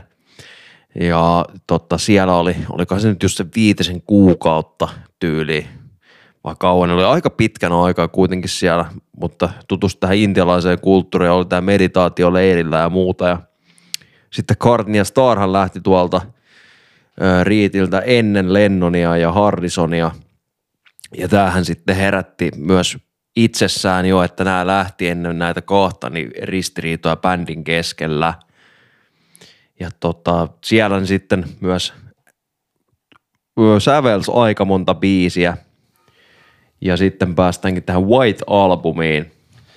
Ja oliko se tuota aikaa, kun John Lennon löysi itselleen uuden rakkauden? Kyllä, itse asiassa parikin uutta rakkautta. Joko Onon sekä heroiini. Kyllä. Ja joko onon ja heroinin yhdessä. Kumpi, kumpi oli tuhoisampi? Si- sitä, ei, sitä ei tiedetä. Mutta ilmeisesti myös se, että sitten Joko Ono tuli kuvioihin, niin Joko Onohan tuli sitten kaikkiin kuvioihin. Että sehän oli John Lennonin kanssa ihan kaikkialla. Eli Mä ymmärsin, että näillä oli ollut vielä aikaisemmin sopimus siitä, että studiolle, äänitystudiolle ei tule kenenkään kumppaneita. Sinne tulee vaan The Lads.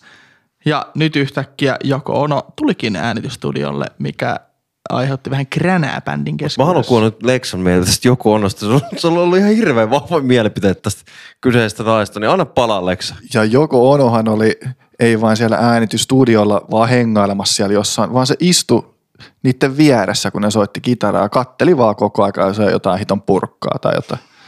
Ei mulla oikeasti mitään henkilökohtaista vihaa tätä ole kohtaa. Tätä vaan sanotaan populaarikulttuureista tänäkin päivänä, että tiedätkö, joku on ryhmä, joko ono. Tai Aa, tulee siihen ryhmään ja tuhoaa ja pilaa ja koko ryhmäkemia ja kaikki hajoaa. Tämä on niinku historiallinen esimerkki tästä Bros Before House-konseptista. Öö, No aika lailla, joo. Mutta joo, tota, Veljet ennen kuokkia tälleen Suomeen. niin just näin, veljet ennen kuokkia. Mutta tota, joo, lennon palas tosiaan sitten sieltä Riitiltä ja rupesi käyttää heroiinia, eros nykyisestä vaimosta ja löysi Joko Onon. Riitasointuja podcast. No niin, nyt neljättä kertaa Beatles White Album 1968. Tämä oli tupla, al, tupla LP. Tässä albumilla on yli 30, tai siis on 30 biisiä. Ja tämä julkaistiin tämän näiden oman levyyhtiön Apple Recordsin kautta. Ja tässä niin kuin puhuttiin, noin Intiassa vietetyt ajat oli osa syynä tämän levyn muotoutumiseen tähän laajaan biisien määrään, että 19 näistä kappaleista kirjoittiin tuolla meditaatiokurssin tai riitin aikana. Eikö se ollut jonkun rabi vai mikä, Joo, mä en muista se tarkkaan, mitä se on, Rush joku. joku Rashi Hashi. Joo. Joku semmoinen. Varmaan se. Mutta siis levyn nimihän on The Beatles ja se on myöhemmin vaan tunnettu nimellä The White Album, koska se on vain valkoinen, missä lukee pienellä Beatles. Öö, ja mitä mä ymmärsin tästä, niin ainoa musiikkiväline, mitä ne otti mukaan tänne, että Intian trippireissulle, niin oli pelkästään akustinen kitara. Ja sen takia akustinen kitara on kuultavissa melkein näissä kaikissa biiseissä. Ja sen lisäksi siellä on aina niin kuin joku eksoottinen soitin mukana. Kyllä, kyllä. Meikä tykkää taas, jos puhutaan kansitaiteesta, tästä kansitaiteesta ihan sikan. Tää on ihan timanttin. Lukee siis... vaan The Beatles. Mä vielä tykkään se, että nämä on niin iso bändi, että nämä voi tehdä tätä. Nimenomaan. Se on aika hot mun mielestä. Mutta biisin ostoja Back in the USSR. Ihan jees. Obladi oblada. Ihan jees. Mä tykkään siitä. Jostain syystä mä tykkään tosi paljon The Continuing Story of Bungalow Bill. Tässä on, mutta mua häiritsee tämä, että tässä, mä tykkään myös siitä, että vaihdellaan niin taiteiden välillä. Niin tässä on mun mielestä semmoinen vakava biisi, mutta lasten loru, joku laulu. Ja se häiritsee mua, se on liian vahva jotenkin semmoinen ero tässä välillä. Mutta siinä on osia, mistä mä tykkään. Ja sitten Happiness is a Warm Gun, siitä mä ihan pidä. Mutta muuten, tässä on 30 biisiä. Ihan liikaa. Tää levy taisi olla muutenkin nyt se bändin sisäisesti. Vähän alkaa kipuilla ja rakoilla ne kaikki. Joo. välit. Ja kun kaikilla on erilaisia musiikillisia ambitioita, että mä haluan ehkä nyt vähän tehdä tällaista. Ja mä nyt haluan ehkä tällaista, kun aikaisemmin puhutaan, että kokeillaan hirveästi kaikkea, niin se taisi olla myös sit vähän niin kuin huonokin juttu, että kaikki halus kokeilla omaa juttuunsa tosi paljon. Kyllä. Ja tässähän niinku just tuota kuvaa hyvin, että silloin kun tämä tuli, niin tätähän kuvailtiin niinku neljän henkilön ö, solo-projektiksi. Joo. Että niinku, jos miettii, että tässä on 30 kappaletta, niin 16 näistä kappaleista esiintyy koko bändi. Tai niinku nämä, nämä kyseiset jäsenet kaikki sama, niinku ku- ainoastaan 16 biisillä. Kyllä. Esimerkiksi Blackbird nostona siellä, niin Paul McCartney kitara. Ja that's it. Kyllä, kyllä. Ja no, mä voin sanoa noin mun nostkan se, että yksi kommentti vielä tästä, niin tässä on myös hyvä mainita tähän äänitystekniikkaan, tänä vuonna kyseisen tulee toi kas- kasiraitanauhoitus käyttöön. Että Abbey Road Studioshan tässä kohtaa niin oli aika hidas niin sanotusti ottamaan käyttöön uudet teknologiat, niin nämä hyödynti hyvin paljon myös muita studioita sitten äänityksien osalta, jotta ne saa niin kuin kaiken mahdollisimman hyödyn siitä irti. Ja tämä kasiraita nauhoitus, niin se taas mahdollisesti, niin kuin, että saadaan enemmän noita kerroksia, mitä äänittää kerralla ja käytännössä yksinkertaisuudessaan. Mutta tota, meikän nostot, niin While My Guitar Gently, Gently Weeps, Helter Skelter ja Back in the USSR. Ihan ok levy, mutta musta tuntuu, että niinku just mitä Viili sanoi, että 30 biisiä. Et ei jaksa. Kyllä. Ja tosiaan tuossa While My Guitar Gently Weeps, niin siinä tosiaan Eric Clapton soittaa kitaraosuudet. Ja miten soittaakaan. Toi on tosi hyvä biisi. Mä tykkään aika paljon siitä. Mutta Mä- kuinka paljon? Mä en ole mikään hirveä fani. Mutta mun on pakko sanoa tästä, että tässä on niin monta kappaletta. Siis tää aiheutti mulle tosi paljon, niin kuin, mulla nousi niskakarvat pystyyn, koska jos mietitään Tuulin uusinta, Fear Inoculum, mikä tuli 2019. Tässä on seitsemän kappaletta ja kolme skittiä, eli periaatteessa kymmenen kappaletta, ja tämä kestää tunti 26. Ja tämä White Album kestää tunti 30, ja siinä on 30 kappaletta. Mutta siellä on Beatlesin pisin biisi myös. 30! Ei sillä pituudella väliä, jos se on, jos se on huono biisi. Eipä. Eipä. Kyllä. Mutta tota, öö, no jätetään se taakse, me siirrytään seuraavaan. Sitten tulee Yellow Submarine animaatioelokuva 1969 ja tämä on siihen tehty soundtrack-levy. Silloin kun eka kerta mä kuuntelin tätä, mä mietin, mitä helvettiä tässä tapahtuu. Sitten mä, niin kun, menin, kun mä olin kuunnellut, mä menin lukemaan, että niin, tää on siis animaatioleffaan tehty levy. Että okei, nyt mä hiffaan, että mikä tässä oli idea. Mä kuuntelin ehkä neljä biisiä, sit mä lopetin. Pakko myöntää nyt. Joo. Mä kuuntelin sen kokonaan. Mä en jaksanut, että toi Yellow Submarine, onko tämä joku kolmas levy, että se on taas siellä. Taitaa olla. Tätä hajoaa pää siihen biisiin. Mutta joo, en, en mä tosta niinku nostaa rupea tekemään, se on tosiaan tuohon animaatioleffa tehty soundtrack-levy. Öö, joo, Abbey Road 1969, Klassinen kansitaide. kyllä, Tiesitkö, että tämä on muuten viimeinen albumi, mitä nämä sitten yhdessä äänitti? kyllä. Ai joo.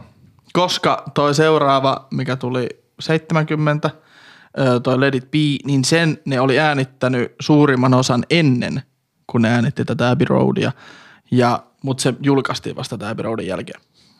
Kyllä. Anyways, ö, ymmärsin, että tässä tämän albumin äänityksessä niin bändin ne suhteet rupesi rakoilemaan oikein paljon ja Ringo Starrkin lähti johonkin viideksi päiväksi menee ja sanoi, että hän ei jaksa enää tätä. Sitten se tuli... Se oli tuossa aiemmalla tuossa White Albumissa. Oliko se siinä? Juu. Okei, no Mutta siinähän kyllä sitten- rakoilee tosi pahasti. Joo, ja sitten siinähän sanoi, että nyt palataan sinne Abbey Roadille takaisin, ja sitten ne palasi sinne ja äänitti sen loppuun. Ja... Mutta kemiat ei oikein kohdannut. Ihan ok levy. Nostasin täältä, että Come Together on aika hyvä biisi. Come Together, Maxwell Silverhammer, uh, Here Comes the Sun. Joo, Here Comes the Sun, se on Siinä on meikän nostot tuolta. Mulla oli kanssa sama. Mulla, mulla on, mä tykkään Ringo Starrin tekemästä kappaleesta tuolla myös Octopus Garden. Mä en tiedä miksi, mutta mun mielestä se on. Ringo Starrin nämä biisit, mitä se on tehnyt tai laulanut, niin ne on jotenkin niin kersamaisen jotenkin. No Mulle juu. tulee siitä mieleen ihan pieni merennäytö, että sea, No, ai- aika lailla. octopus. Aika lailla. Ja sitten tähän aikaan oli mun mielestä hyvä taas näitä, kuinka hulluja nämä fanit on, niin alkoi leviä sellainen huhu, että Paul. McCart- Paul McCartney olisi kuollut. Et fanit oli alkanut tulki, tulkitsemaan näitä sanoja.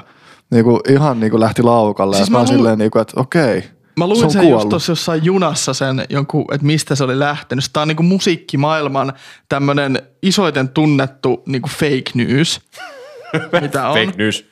Ja, ja siis ilmeisesti se lähti siitä, että Jenkeissä oli joku tyylin tämmöinen radio-ohjelma. Sitten joku soitti sinne, että soita tyylin täältä, kun yhdeksäs raitaa, soita sitä tää ja tää kohta väärinpäin. Ja sitten siinä lukee joku tämmöinen juttu, että tai niinku ihan kun se kuulostaisi joltain, tai olisiko se ollut, että se musiikkityyppi, kun radiojuontaja olisi kuullut sen, joku semmoinen, että he's dead tai jotain tämmöistä.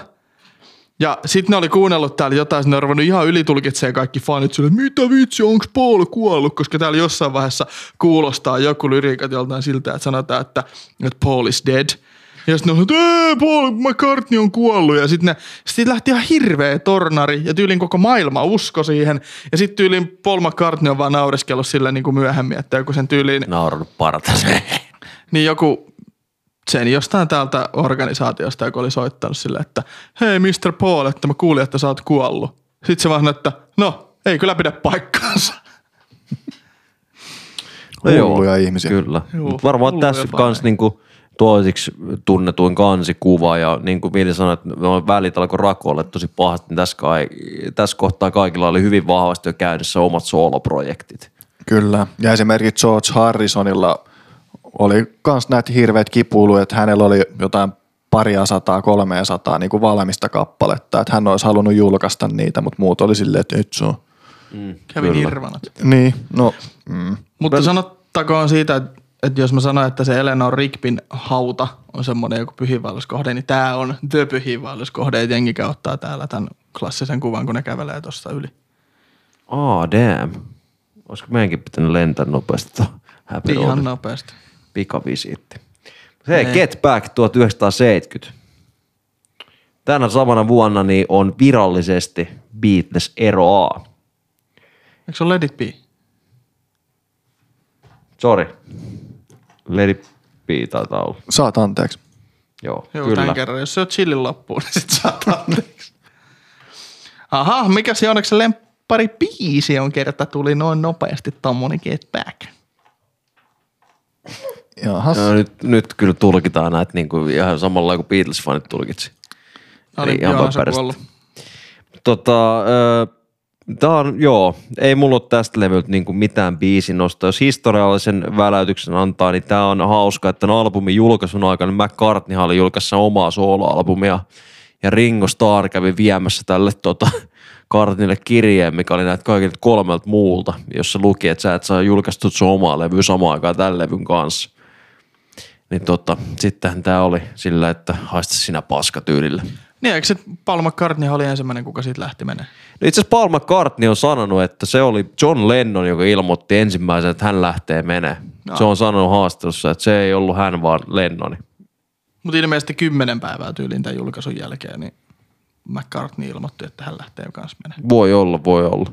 Tämmöisen faktan minä olen lukenut, Juu. mutta en tästä oikein muista. Muuta Mutta- kuin ton nimikko Beatin Let It Be. Kyllä, Se on hyvä. kyllä. Kyllä. kyllä. Joo, Ja tässä samana vuonna bändi hajosi. Siihen loppu. kyllä. Eikö tässä ollut myös se, Beatles. tota, nyt just se ö, katolla soitettu keikka? Joo, joskus tossa jossain. Jossain siellä. Siellä suunnalla. Ja tämän jälkeen Beatles on julkaissut, jokainen artisti on julkaissut omia sooloprojektejaan ja sanottakoon, että kukaan ei ole ilmeisesti julkaissut yhtä albumia, missä joku toinen bändin jäsen ei ole soittanut. Ja Ringo Starr on ainoastaan soit, äh, julkaissut yhden albumin, missä kaikki ovat soittaneet. Ja tämän jälkeen he ovat, tai Beatles on julkaissut, eli heillä on tehty rahaa, niin paljon jotain kokoelmalevyjä, mitkä ovat mun mielestä, jotkut on saanut jotain palkintojakin, että siinä on tyyli joku tämmöinen The One, missä on kaikki Beatlesin parhaimmat biisit tai jotkut kaikki sinkut tai jotain muuta tämmöistä, niin Kyllä. en mä tiedä. tosi paljon eri kokoelman levyjä. Haluaisin vielä noista jäsenistä, kun puhutaan, niin mainita tota John Lennonista muutama sanan.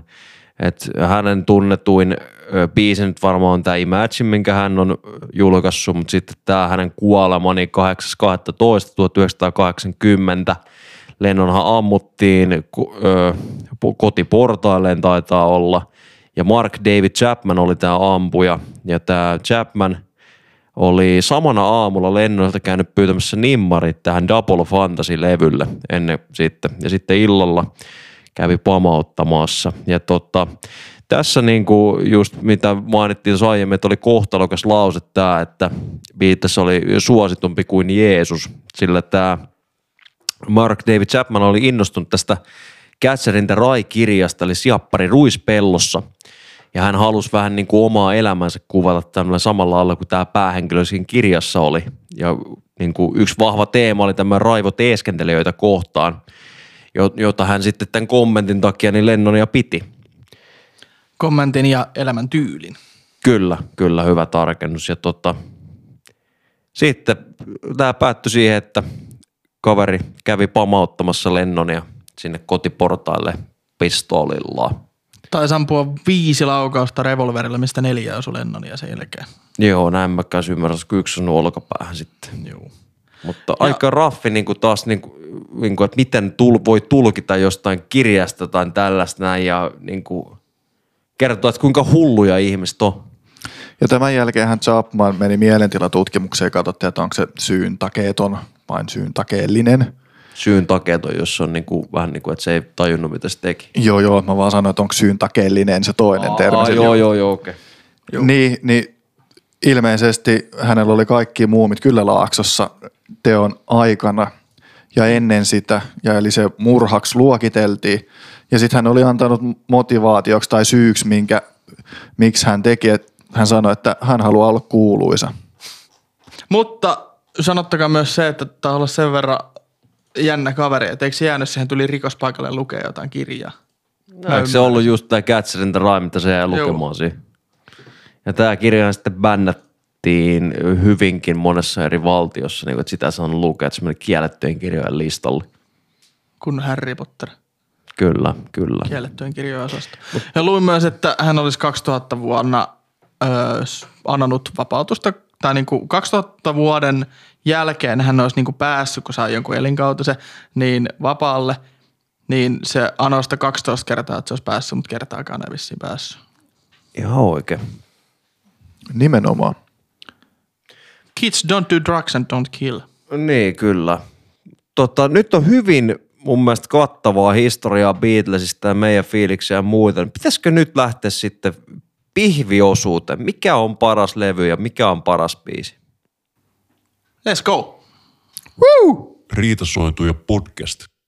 No niin, sitten päästään ö, parhaaseen levyyn. Meidän tota, suuri Beatles-fani Vili Joo, kertoo, että hän aloittaa. Mä sanoin tuossa äsken tauolla, että mä voin aloittaa.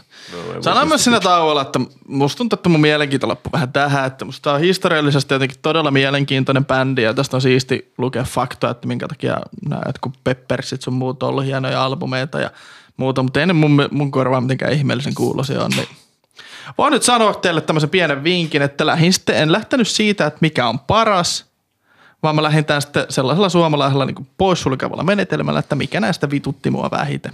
Se on näiden paras, minkä mä valitsin. Onko arvauksia? Mä sanoin, että Vili vitutti vähiten Help tai Revolver. Tai itse asiassa Abbey Roadissa ei sanonut mitään. Road vitutti vähiten. Abbey Road on mun veikkaus. Siitä se ei mannut mitään. Mä heitän helpi. No, Vili. Juu, Abbey Road. Kyllä! Se oli mun mielestä ihan kiva levy. Tai en mä nyt tiedä, oliko se kiva, mutta siinä vitu, vähiten vitutti. Mennäänkö seuraava? Voidaan mennä. Mulla oli itse asiassa täysin sama, että miten mä valitsin mun lempi. Ah, mä ajattelin, että lempparilevy. Mä ajattelin, että jee, ollaan samaa mieltä. Ei, lempi, levy ei ole sama, mutta Okei. Okay. sama valintakriteerit. Veikka alkaa. Öö. No sit sä sitten valinnut se revolveri. Mä veikkaan sitä Help. Se on help. Kyllä! No olisiko kannattanut triviassa tietää? niin, Onko sulla jotain perustelua? tästä ei, ei niinku lasketa mitään pisteet. Joo, Ei niin. Iloitset Henkiset pisteet. Voitan ne pelit, milloin merkitystä. vaan. Tää. Kivet. Noin. Au. Ja se, minkä takia tämä on mun mielestä paras, niin tämä ärsytti vähiten. Ja yksinkertaisesti Yesterdayssä ja Helpistä mä tykkään niistä melodioista, laulusta ja miten ne menee, niin tosi paljon. Ai niin, joo, se oli siinä, joo. Siis seuraava. No en mä nyt. Tässä nyt jää tuota, sanotaan niin kuin tämä kritisointi valinnoilla aika vähäiseksi, koska No, siis kritisoi vaan. Anna lyttää se levy, mulla on ihan sama. niin just se, että niinku, Kun ei muakaan silleen kiinnosta. niin ei mulla, en mä, siis no joo, ihan ok levyjä molemmat, en mä sitä sano, mutta mun mielestä ne, en mä sanoisi ehkä parhaaksi. En mä pysty niinku nyt tänne enempää, kun ei te, totta vaan se, mikä teitä vähiten ärsytti, niin jotenkin Se on silloin paras. nurinkuurinen lähtökohta omaa ajattelumaailmaa, mutta mun mielestä paras levy on Abbey Road. No mitä vittu, miksi et sano samaa kuin minä? Ihan hyviä valintoja noin, mutta sitten ei ole parhaita ja sit ottaa vittu sama. Hei, nyt kyllä kusetettiin Ei, ei, systeemiä. kun mä sanoin, että mulla on vaikea kritisoida noita valintoja, kun te lähestyitte niin no, sillä, aina, että mikä ollaan, ärsytti. aina ennenkin ollaan sanottu, jos on ollut sama, niin samalla. Että No, no, mä ajattelin sanoa nyt erikseen. Joo, mitä tää nyt on? No niin, Mitä tää nyt on? ihan tyhmä juttu. Ei jatkoa. Ihan hyvä vaan, että se Arto ja se toinen Teemu niin. tulee tänne. Vedäpä vähän lisää sitä chiliä, niin se oli kivempaa, kun sä olit hiljaa. No ei, tota, okei, okay, totta puhua, niin mulla meni vähän ohi toi, niin kuin, että mä en edes ollut sata varma, että tämä Road on se paras. Ennen kuin tota, tuossa olin kuin teitä kuunnellut. Sitten mä muistin mun viime torstaista saunasessit, kun kuuntelin tuota levyä, jolloin mä päätin. Torstaista saunasessiosta enempää. Silloin mä päätin, että tämä on paras levy. Öö, Siellä se oli pieni merenteto. Octopus's Garden. Didi. Ei, mä, mä sanoin, että tämä on paras levy tohon uh, Here Comes the Sun kokonaisuuteen asti. Mun mielestä toi niinku Come Together tohon Here Comes the Sun, niin mun mielestä ne menee yhtenäiseen kokonaisuuteen. Mutta sitten niinku se loppu, mikä siinä on, niin aika heikko. Mutta mun mielestä niinku, siis mä rupesin itse miettimään, että mä tykkään tarinallistaa näitä levyjä, ne kertoo mulle jotain tarinaa. Niin jos miettii niin kuin Abbey Roadin ensimmäistä puoliskoa, niin sehän lähtee niin kuin sillä niin että ollaan tosi yhteisöllisyydestä, niin kuin, että tullaan kaikki yhteen yhdessä jotain jonkin asian takia. Sitten niin kuin, siitä se lähtee etenemään ja sitten yhtäkkiä mennään niin kuin semmoiseen iloiseen hulluuteen, niin kuin tämä Maxwell Silver Hammer, tuohon kertoo siitä, että niin kuin, kuinka tämä Maxwell vaan tappaa porukkaa tosi iloiseen rytmiin niin se yhteisöllisesti niin joku rupeaa sekoamaan, rupeaa tappaa porukkaa. Sitten tota, se niin kuin kliimaksista levyllä niin tulee siinä I Want You So Bad kohdassa tai biisissä, koska tämä menee, se biisi menee todella sekavaksi. Tuntuu, että sitten niin rupeaa tämä yhteisöllisyys tämän hullun että hajoamaan kaikki käsiin. Ja sitten seuraa sen jälkeen tulee tämä Here Comes the Sun, missä niin sitten ollaan, tiettäkö silleen, että mulle tuli semmoinen niin mielikuva, että okei, nyt kaikki on vähän niin kuin ihan hajalla ja sitten niin kuin ruvetaan silleen, että tämä on, nyt on kaikki, tämä on hajonnut kaikki, mutta nyt niin kuin tästä me lähdetään taas uudelleen rakentaa tämän sekasorron keskeltä tätä asiaa. Niin tämmöiseen niin kuin tarinaan mä sain itselleni tuohon ke- kehitettyä, kun mä kuuntelin tätä tosissaan. Ja sillä perusteella mä sanoin, että tämä on paras albumi. Kuuntelitko noita kaikki albumeita samalla intensiteetillä kuin tätä? Mä yritin, mutta mä en löytänyt noista muista sitä. Mä tosiaan, niin kuin mä sanoin tuossa tauolla, mä kuuntelin neljä, viisi kertaa nämä kaikki, mutta jos alkupään tuotantoa puhuu, niin ne oli tosi single-painotteisia.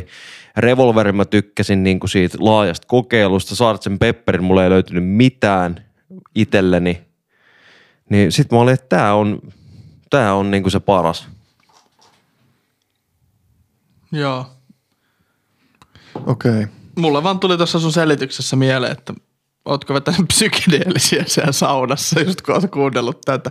Sillä kerralla se aukesi niin kuin ihan sika hyvin. No niin, en, siis se oli jotenkin jännä fiilis. Sitä mä laitoin teille Whatsappiin viestiä, että jotenkin ihan jäätävä fiilis, kun yhtäkkiä tuli joku ihan oma niin kuin tarina rupesi tulee päähän tästä niin kuin levystä, miten tämä menee eteenpäin. Alright. Okei. Okay. no siis sori, en mä, Joo, siis niin, tosi, tosi hyvää tulkintaa ja silleen, mutta en, en mä tästä Aika siistiä, että sä löysit tosta tommosen, koska itse en löytänyt. En mäkään. No mutta joo, sillä ehkä jos joku kuulija löytää samanlaisia tai muuta, niin... Niin voitte mennä Joonaksen kanssa yhdessä vetämään siihen. Niin. tai sinne sauna. Pistät jotain sauna eettereitä tuoksuja sinne. Ehkä sä laittaa jotain sieniä, tiedät, siihen saunalle. Niin, jotain, jotain opiaatteja siellä. Murskanut. Joo, mennään tuohon seuraavaan biisiin. Tämä on Opiat, ihan turha keskustelu. Onneksi tulee tauko. Joo, alkaa meidänkin kymmenen vuotta, niin alkaa rakoilla ja niin kymmenen jaksoa ja alkaa rakoilla. Kohta alkaa tulla ne so- no niin. sooloprojektit. Riita Riita maailman kertueja. Kohta jollain joko on mukana. Sillä mitä? Riitasointuja podcast. Mutta hei Viili, mikä sun lempibiisi on Beatlesilta? No mun lempibiisi siis on... Arvatkaa. Okei, tähän mä voin sanoa, että tähän biisiin mulla oli semmoinen viisi vaihtoehtoa, mistä mä valitsin tyylin tänään. Mulle Come together. Help. Jahas. Riitasointuja podcast. Minun lempibiisi on Joonas aivan oikein. Come together. Come Together. Joo, Come Together. Mun tässä on hyvät rummut ja tää on tämmönen vähän mystinen. Tum, tum, dum, dum. Ja tota, ehdottomasti kappaleen paras osuus on kyllä toi kertosäkeen kitara, kun se tulee siihen din, mukaan. Din, din, din. Ja se Ei niinku sun tuntuu, matki Ja se tuntuu siitä, että niinku siitä sen kuuluus lähtee, mutta sitten se vaan niinku jää. Ja sitten mä olin, että hetkinen, että mä haluan kuulla lisää sitä. Sitten mä jään odottaa seuraavaan kertsiin ja sitten mä olin, nice, nyt on hyvää. Sitten mä taas jään ottaa seuraavaan. Sitten kuitenkin niin ne säkeistöt siinä välillä on hyvän kuulosia. Niin mä tykkään siitä, että koska aika monesti tuntuu, että tällä Beatlesilla ne on keksinyt niin hyvän melodian, omasta mielestään hyvän, lainausmerkeissä hyvän, eli ne on keksineet melodian. Niin ne on lypsänyt kaiken irti sitä melodiasta. Sitä on koko ajan sitä, sitä otetaan lapsen omasta luritusta siinä. Sitten se on niinku pelkästään sitä, siitä on tehty kahden minuutin biisi ja he purkitetaan ulos. Tässä jotenkin se paras osuus, se jää vähän semmoiselle pienelle osalle sitä, että se on niinku semmoinen pieni kiva lisä, twisti siinä biisissä. Mä tykkään siitä ajatuksesta. Luin myös sanat, ja siellä oli taas tällaiset Beatles päässä kyllä analysoitu jostain geniuksesta vai mistä. Ja sitten kaikki, joo me ollaan ajateltu, että on niinku jokainen säkeistö tälleen yksi näistä Beatleseistä. Ja sitä niinku kertoo vähän niiden tarinaa tää on tosi siistiä. Tiedätkö, mitä proke-ihmiset kuvailee niiden biisit ollaan ihan samalla. Just näin, just näin. Ja se jätti, kun päästään jokin tuulijakso tai porkumantriin, kun mä vedän ton saman kortin. Ja siitä John Lennon on vaan sanonut se, että nyt ei tässä oikein ollut mitään. Joku äijä oli pyytänyt mut jotain biisiä johonkin tiettyyn tyyliin ja sitten mä koitin tehdä sille ja sitten ei sit oikein tullut, mutta sitten tuli tämmönen. Niin taas vähän ylitulkinnallista. Mitä mä en ikinä tee. No sä et joo hirveästi ylitulkitse mitään. Mut tästä tulee hyvä fiilis, tää on kiva biisi. Toi Mä on, menin ihan fiilis pohjalla. no toi on ihan kiva biisi. Kiva kipale, mutta en mä parhaaksi. Joo, onhan se. No ei se ole. No, Yksinker- yksinkertainen mukava biisi, mutta ei se paras ole. Mm. Mun mielestä, no, mä kerran perustelin myöhemmin, mutta ei toi paras ole. Mutta on liian yksinkertainen ollakseen paras Beatlesin biisi. Bändi, joka tunnetaan siitä, että ne haluaisi kokeilla ja viedä eri asioita. No ei toi mun mielestä niinku mikään semmonen normipoppibiisi. no ei normi ehkä, mutta on se silti hyvin yksinkertainen. Jaa, sä oot yksinkertainen. Mä tykkään kans tosta biisistä, mutta ei se mun lempibiisi. Tai mun mielestä paras biisi on. Mutta siis tosi hyvä biisi, ja mä haluan tota väkisin alkaa duumaa mitenkään. Niin, en mä edelleen se on hyvä biisi, mutta niin kuin, ei paras. Mut- Ei kai, ei kai siinä, ei tarvi niin kuin väkisin ruveta. Tässä jaksossa on tullut vähiten riitelyä, koska tämä ei herätä meissä kenessäkään mitään isoja tunteita. Ei se väärin ole, mutta Ei olekaan. Lexa, sun paras biisi. O- Mä veikkaan, että Lexan paras biisi on uh, My Guitar Gently Weeps. While My Guitar Gently Weeps. Mä olisin halunnut kanssa sanoa ton, mutta mä haluan sanoa myös, että Yesterday. Ai all my trouble, mm, Sehän se muuten on. Yesterdayhän se on, joo, kyllä. Yesterday. Et voi enää muuttaa. Miksi? Kyllä mä saan muuttaa mitä mä haluan. no, kun otetaan. Riitasointuja podcast. Meitsin lempibiisi on Blackbird. Ja minkä takia se on mun lempibiisi? On akustinen kitara ja laulu. That's it. Perustelut. Siis tää biisi on just se, kun puhuttiin noista niinku ö, lastenomaisista biisistä. Mun mielestä just toi kitara tossa varsinkin, kun tulee mieleen semmoinen, hyvää yötä, Nalle, sit sä otat kitaraa, sit tulee toi lintujen laulu siellä keskellä. Toi voi toinen, mikä tosta tulee mieleen, toi lintujen laulu, se kitara, niin toi voisi olla semmoinen todella vittumainen herätyskello ääni. Siis mä kuuntelin biisin silloin, mä mietin, että nyt on niin raskasta setti, että mä, mä tekis mielessä skipata biisi. Ja tää on sun mielestä niinku paras biisi. Ö, Täytyy sanoa, että silloin kun mä kuulin tämän ensimmäisen kerran, se oli liveveto Paul McCartney soitti livenä. Mä en ollut kuullut, en mä tiennyt, että siellä on noita lintuja, mutta oli pakko nyt valita, että kun siellä on niitä linnut, Oh, okay, okay. linnut taustalla, mutta meitsi tykkää siitä kitarariffistä ihan sikana tai siitä melodiasta, mitä se vetää. Ja varsinkin tai mulle tulee mieleen aina, että jos on mies, kitara ja sitten joku tyyli nuotio jossain metällä ja sitten vetää tollasta, niin hymyilyttäähän se. No mua hymyrytti vaan se, että sä valitsit.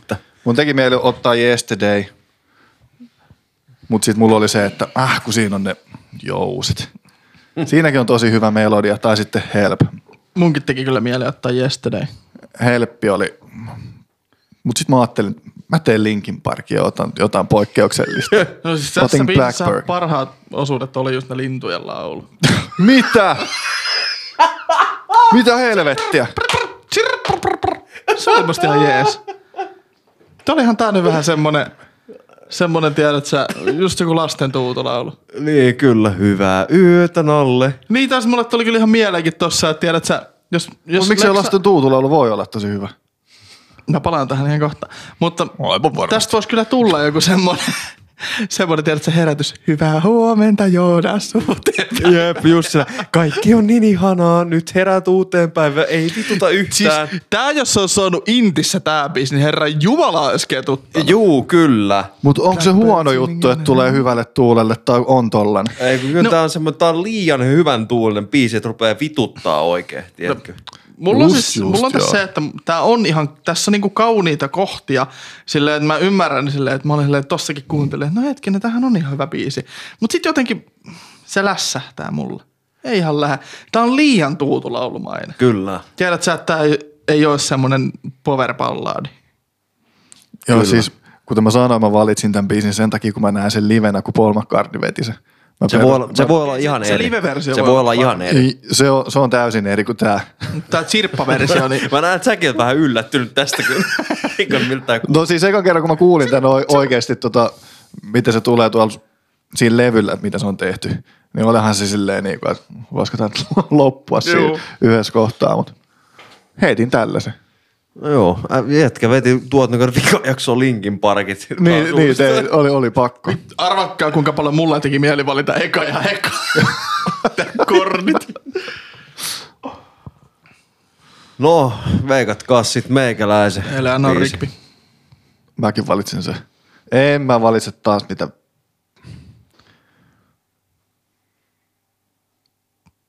En valitsenko?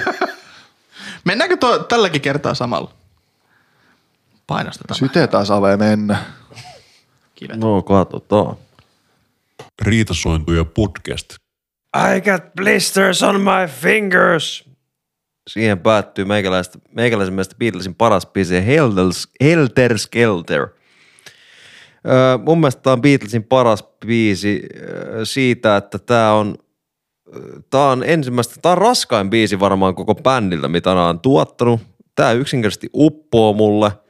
Öö, tässä on kokeiltu tosi paljon erilaisia juttuja, tuotu vahvaa sähkökitaraa ja musta tuntuu, että tämä biisi niin on myös osaltaan tuonut, niin kuin, tai tässä on havaittu myös hyvin paljon sit niin kuin 80, esimerkiksi 80-luvun niin kuin metalli kautta rockbändeiltä niin kuin samoja viipoja kitaran suhteen. Ja sitten mun mielestä tuossa todella läppä toi, että niinku toi biisi loppuu ihan totaalisesti ja sitten yhtäkkiä se jatkuu taas. Tämä on ensimmäistä kertaa, kun puhun Beatles-historiassa tällaistakään kokeilua. Ja tota, ennen kuin mä päästän teidät valloille, mä haluan sanoa pari sanaa historiasta. Tuossa mun peruste, miksi tää oli mun mielestä paras biisi, mutta historiasta sen verran, että tota, ekan kerran kun tämä biisi tehtiin, niin tämähän oli niin pitkä, että tämä mahtui näissä LPlle, tuolle White-albumille. Ja tämä oli myös niin sekava biisi silloin ekan kerran, öö, tämä sisälsi jotain niinku ihan omia jammailusessioita kesken biisin, että toi tuottaja oli sille, että tämä on ihan liian sekava, että ei tällaista voi tehdä, mutta ne ei uskaltanut sanoa mitään tälle Beatles-bändille, koska ne oli niin kovassa asemassa. Ja tämä biisi on myös semmoinen, mitä Charles Manson sitten käytti oman agendansa aikana hyvin pitkälti perusteena omille teolle. Esimerkiksi hänen mielestään tämä biisi kertoo just siitä rotujen välistä sodasta, että on niin kuin ennenmerkki sille ja Beatles yritti varoittaa tällä biisillä käytännössä tämän tapahtumista. Ja no, siinäpä hyvin pitkälti kaikki. Ja Tän on kirjoittanut tosiaan Paul McCartney tämän biisin. Tämä oli se, minkä halusin nostaa vielä, koska laajemmin puhuttiin, että Paul McCartney tunnettiin näistä rakkauspalladeista ja sanottiin, että hän kirjoittaa ainoastaan näitä, niin hän halusi näyttää vähän niin kuin tällä biisillä, että no, kyllähän hän pystyy kirjoittamaan paljon muutakin. Mutta näin. Tuota tätä- biisiä kun kuuntelin, niin en oikein tiedä, että oliko kyseessä Beatles vai System of a Down. Jotenkin tommonen tosi sekava kokonaisuus. Mutta mut su, mut mä näen sun ilmeistä, kun tätä ruvettiin kuuntelemaan, kysyä, että miltä albumilta tämä on, niin sä et ole niinku oikeasti aiemmin edes kuunnellut tätä biisiä. Mä veikkaan, että jos sä kuuntelet tämän, sanotaan sen kaksi-kolme kertaa jonkun ajan sisään, niin sä rupeat tykkää sit- tosta paljon juu, enemmän. varmasti. Sit sä niinku ymmärrät ton biisin. Musta tuntuu, että biisin ehdoton heikkous on se, että se on tuolla White Albumissa. Se on 30 biisiä! No joo, kyllä. Koska mä olisin ehkä valinnut White Albumin parhaaksi, jos se olisi loppunut tuohon kahdeksanteen Happiness Warm Gun, mutta kun sen jälkeen tulee vielä 22 kappaletta, niin ei jaksa. Mutta mm, sieltä oli havaittavisia hyviä kitaroita. Mä ymmärrän, miksi sä tykkäät tuosta. Oli silleen niin kuin hyvän kuulonen ja varmaan jos mä nyt enemmänkin sitä kuuntelin, mä ehkä pääsen ineen ja opin tykkäämään sitä, mutta ei tuommoista kuulosta hirveän Beatlesiltä. Jotenkin semmoinen, että ei mulle tule tosta mieleen, että tämä on Beatlesin paras. Tuo voi olla joku semmoinen kokeilubiisi, ja tosta voi olla, että jotkut bändit on ottanut innoitteita, mutta en mä jotenkin miellä tota millään tavalla Beatlesin parhaaksi. Jos toi on eniten Beatlesia, niin Mun mielestä toi on Beatles parhaimmillaan. Mee. Sä olet parhaimmillaan silloin, kun söit sitä chiliä. Toi on ihan sille ok biisi. Eli siinä ja hyvät kitarat ja tälleen. Mutta tosta puuttuu kaikenlainen, mitä mä nyt sen sanoisin, niinku melodisuus, mikä mulle, mun mielestä esimerkiksi Beatlesilla on niinku se the-juttu. Tuo on vaan sellainen niinku alusta loppuu tasapaksu ja se, et sä saa melodia silleen, että sä feidaat yhtäkkiä biisiä ja sitten taas kasvatat biisi.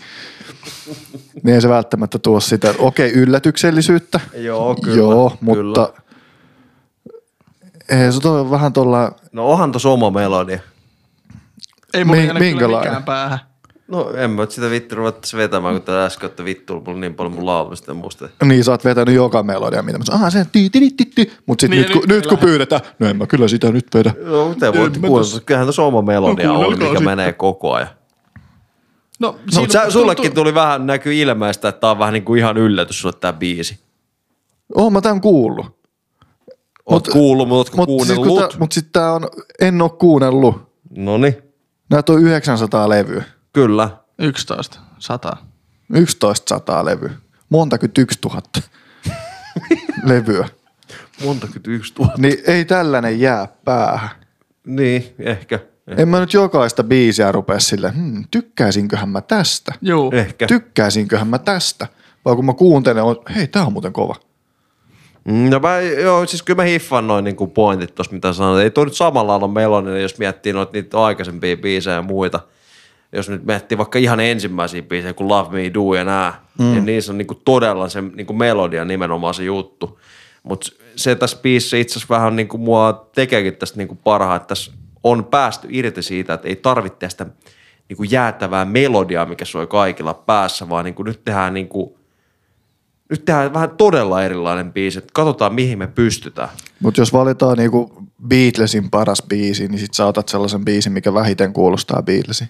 No tässä kohtaa mun mielestä tämä on niinku parhaalla tavalla toteutettu se Beatlesin halu kokeilla ja tuottaa erilaista ja testailla ja tuoda niinku, tuoda tosi hyvä biisi. Mun mielestä tämä on todella, todella kova biisi niinku näistä tuotannosta. Mä ymmärrän sun pointti, mutta saman aikaan mä en ymmärrä sun perustelua, koska mun mielestä tämä kuulostaa enemmän demolta.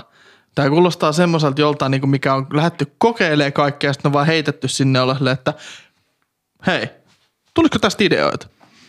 Mutta ei toi kuulosta musta valmiilta biisiltä tai miltään semmoiselta niinku hiotulta kokonaisuudelta. Vili ymmärtää pointin, mutta ei perustelu.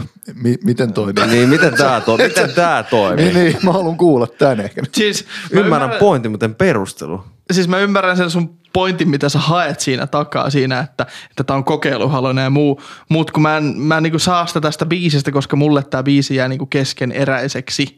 Ja, Ja ja mun, näet sä tämän biisin enemmän niinku semmoisen jammaan biisinä. juu, mä näen semmoisen, että nämä vois olla niinku, nämä vois jammailla tätä, tiedät sä, että esimerkiksi Tampereella Pub Armossa on välillä semmoinen, että tulkaa tänne soittelee soittimia. Sinne vois vaan jengi mennä tällä jammaalle ja sit, sit tulisi tää. Joo, hei just tää. Tätä mäkin yritin hakea ehkä vähän, että kun tässä ei ole periaatteessa mitään melodiaa, joku alkaa soittaa, sitten okei, sitten rumpali alkaa lähteä mukaan siihen ja sitten tulee toinen kitaristi ja sitten joku laulaa siihen jotain. Niin kuin se on Kuulostaa niinku- ihan jees, juu, mutta Niinku, juu, siis tää, että kuulostaa ihan jees, mutta loppujen lopuksi ei kuulosta juuri miltään. sellainen studiojammailu sessiobiisi.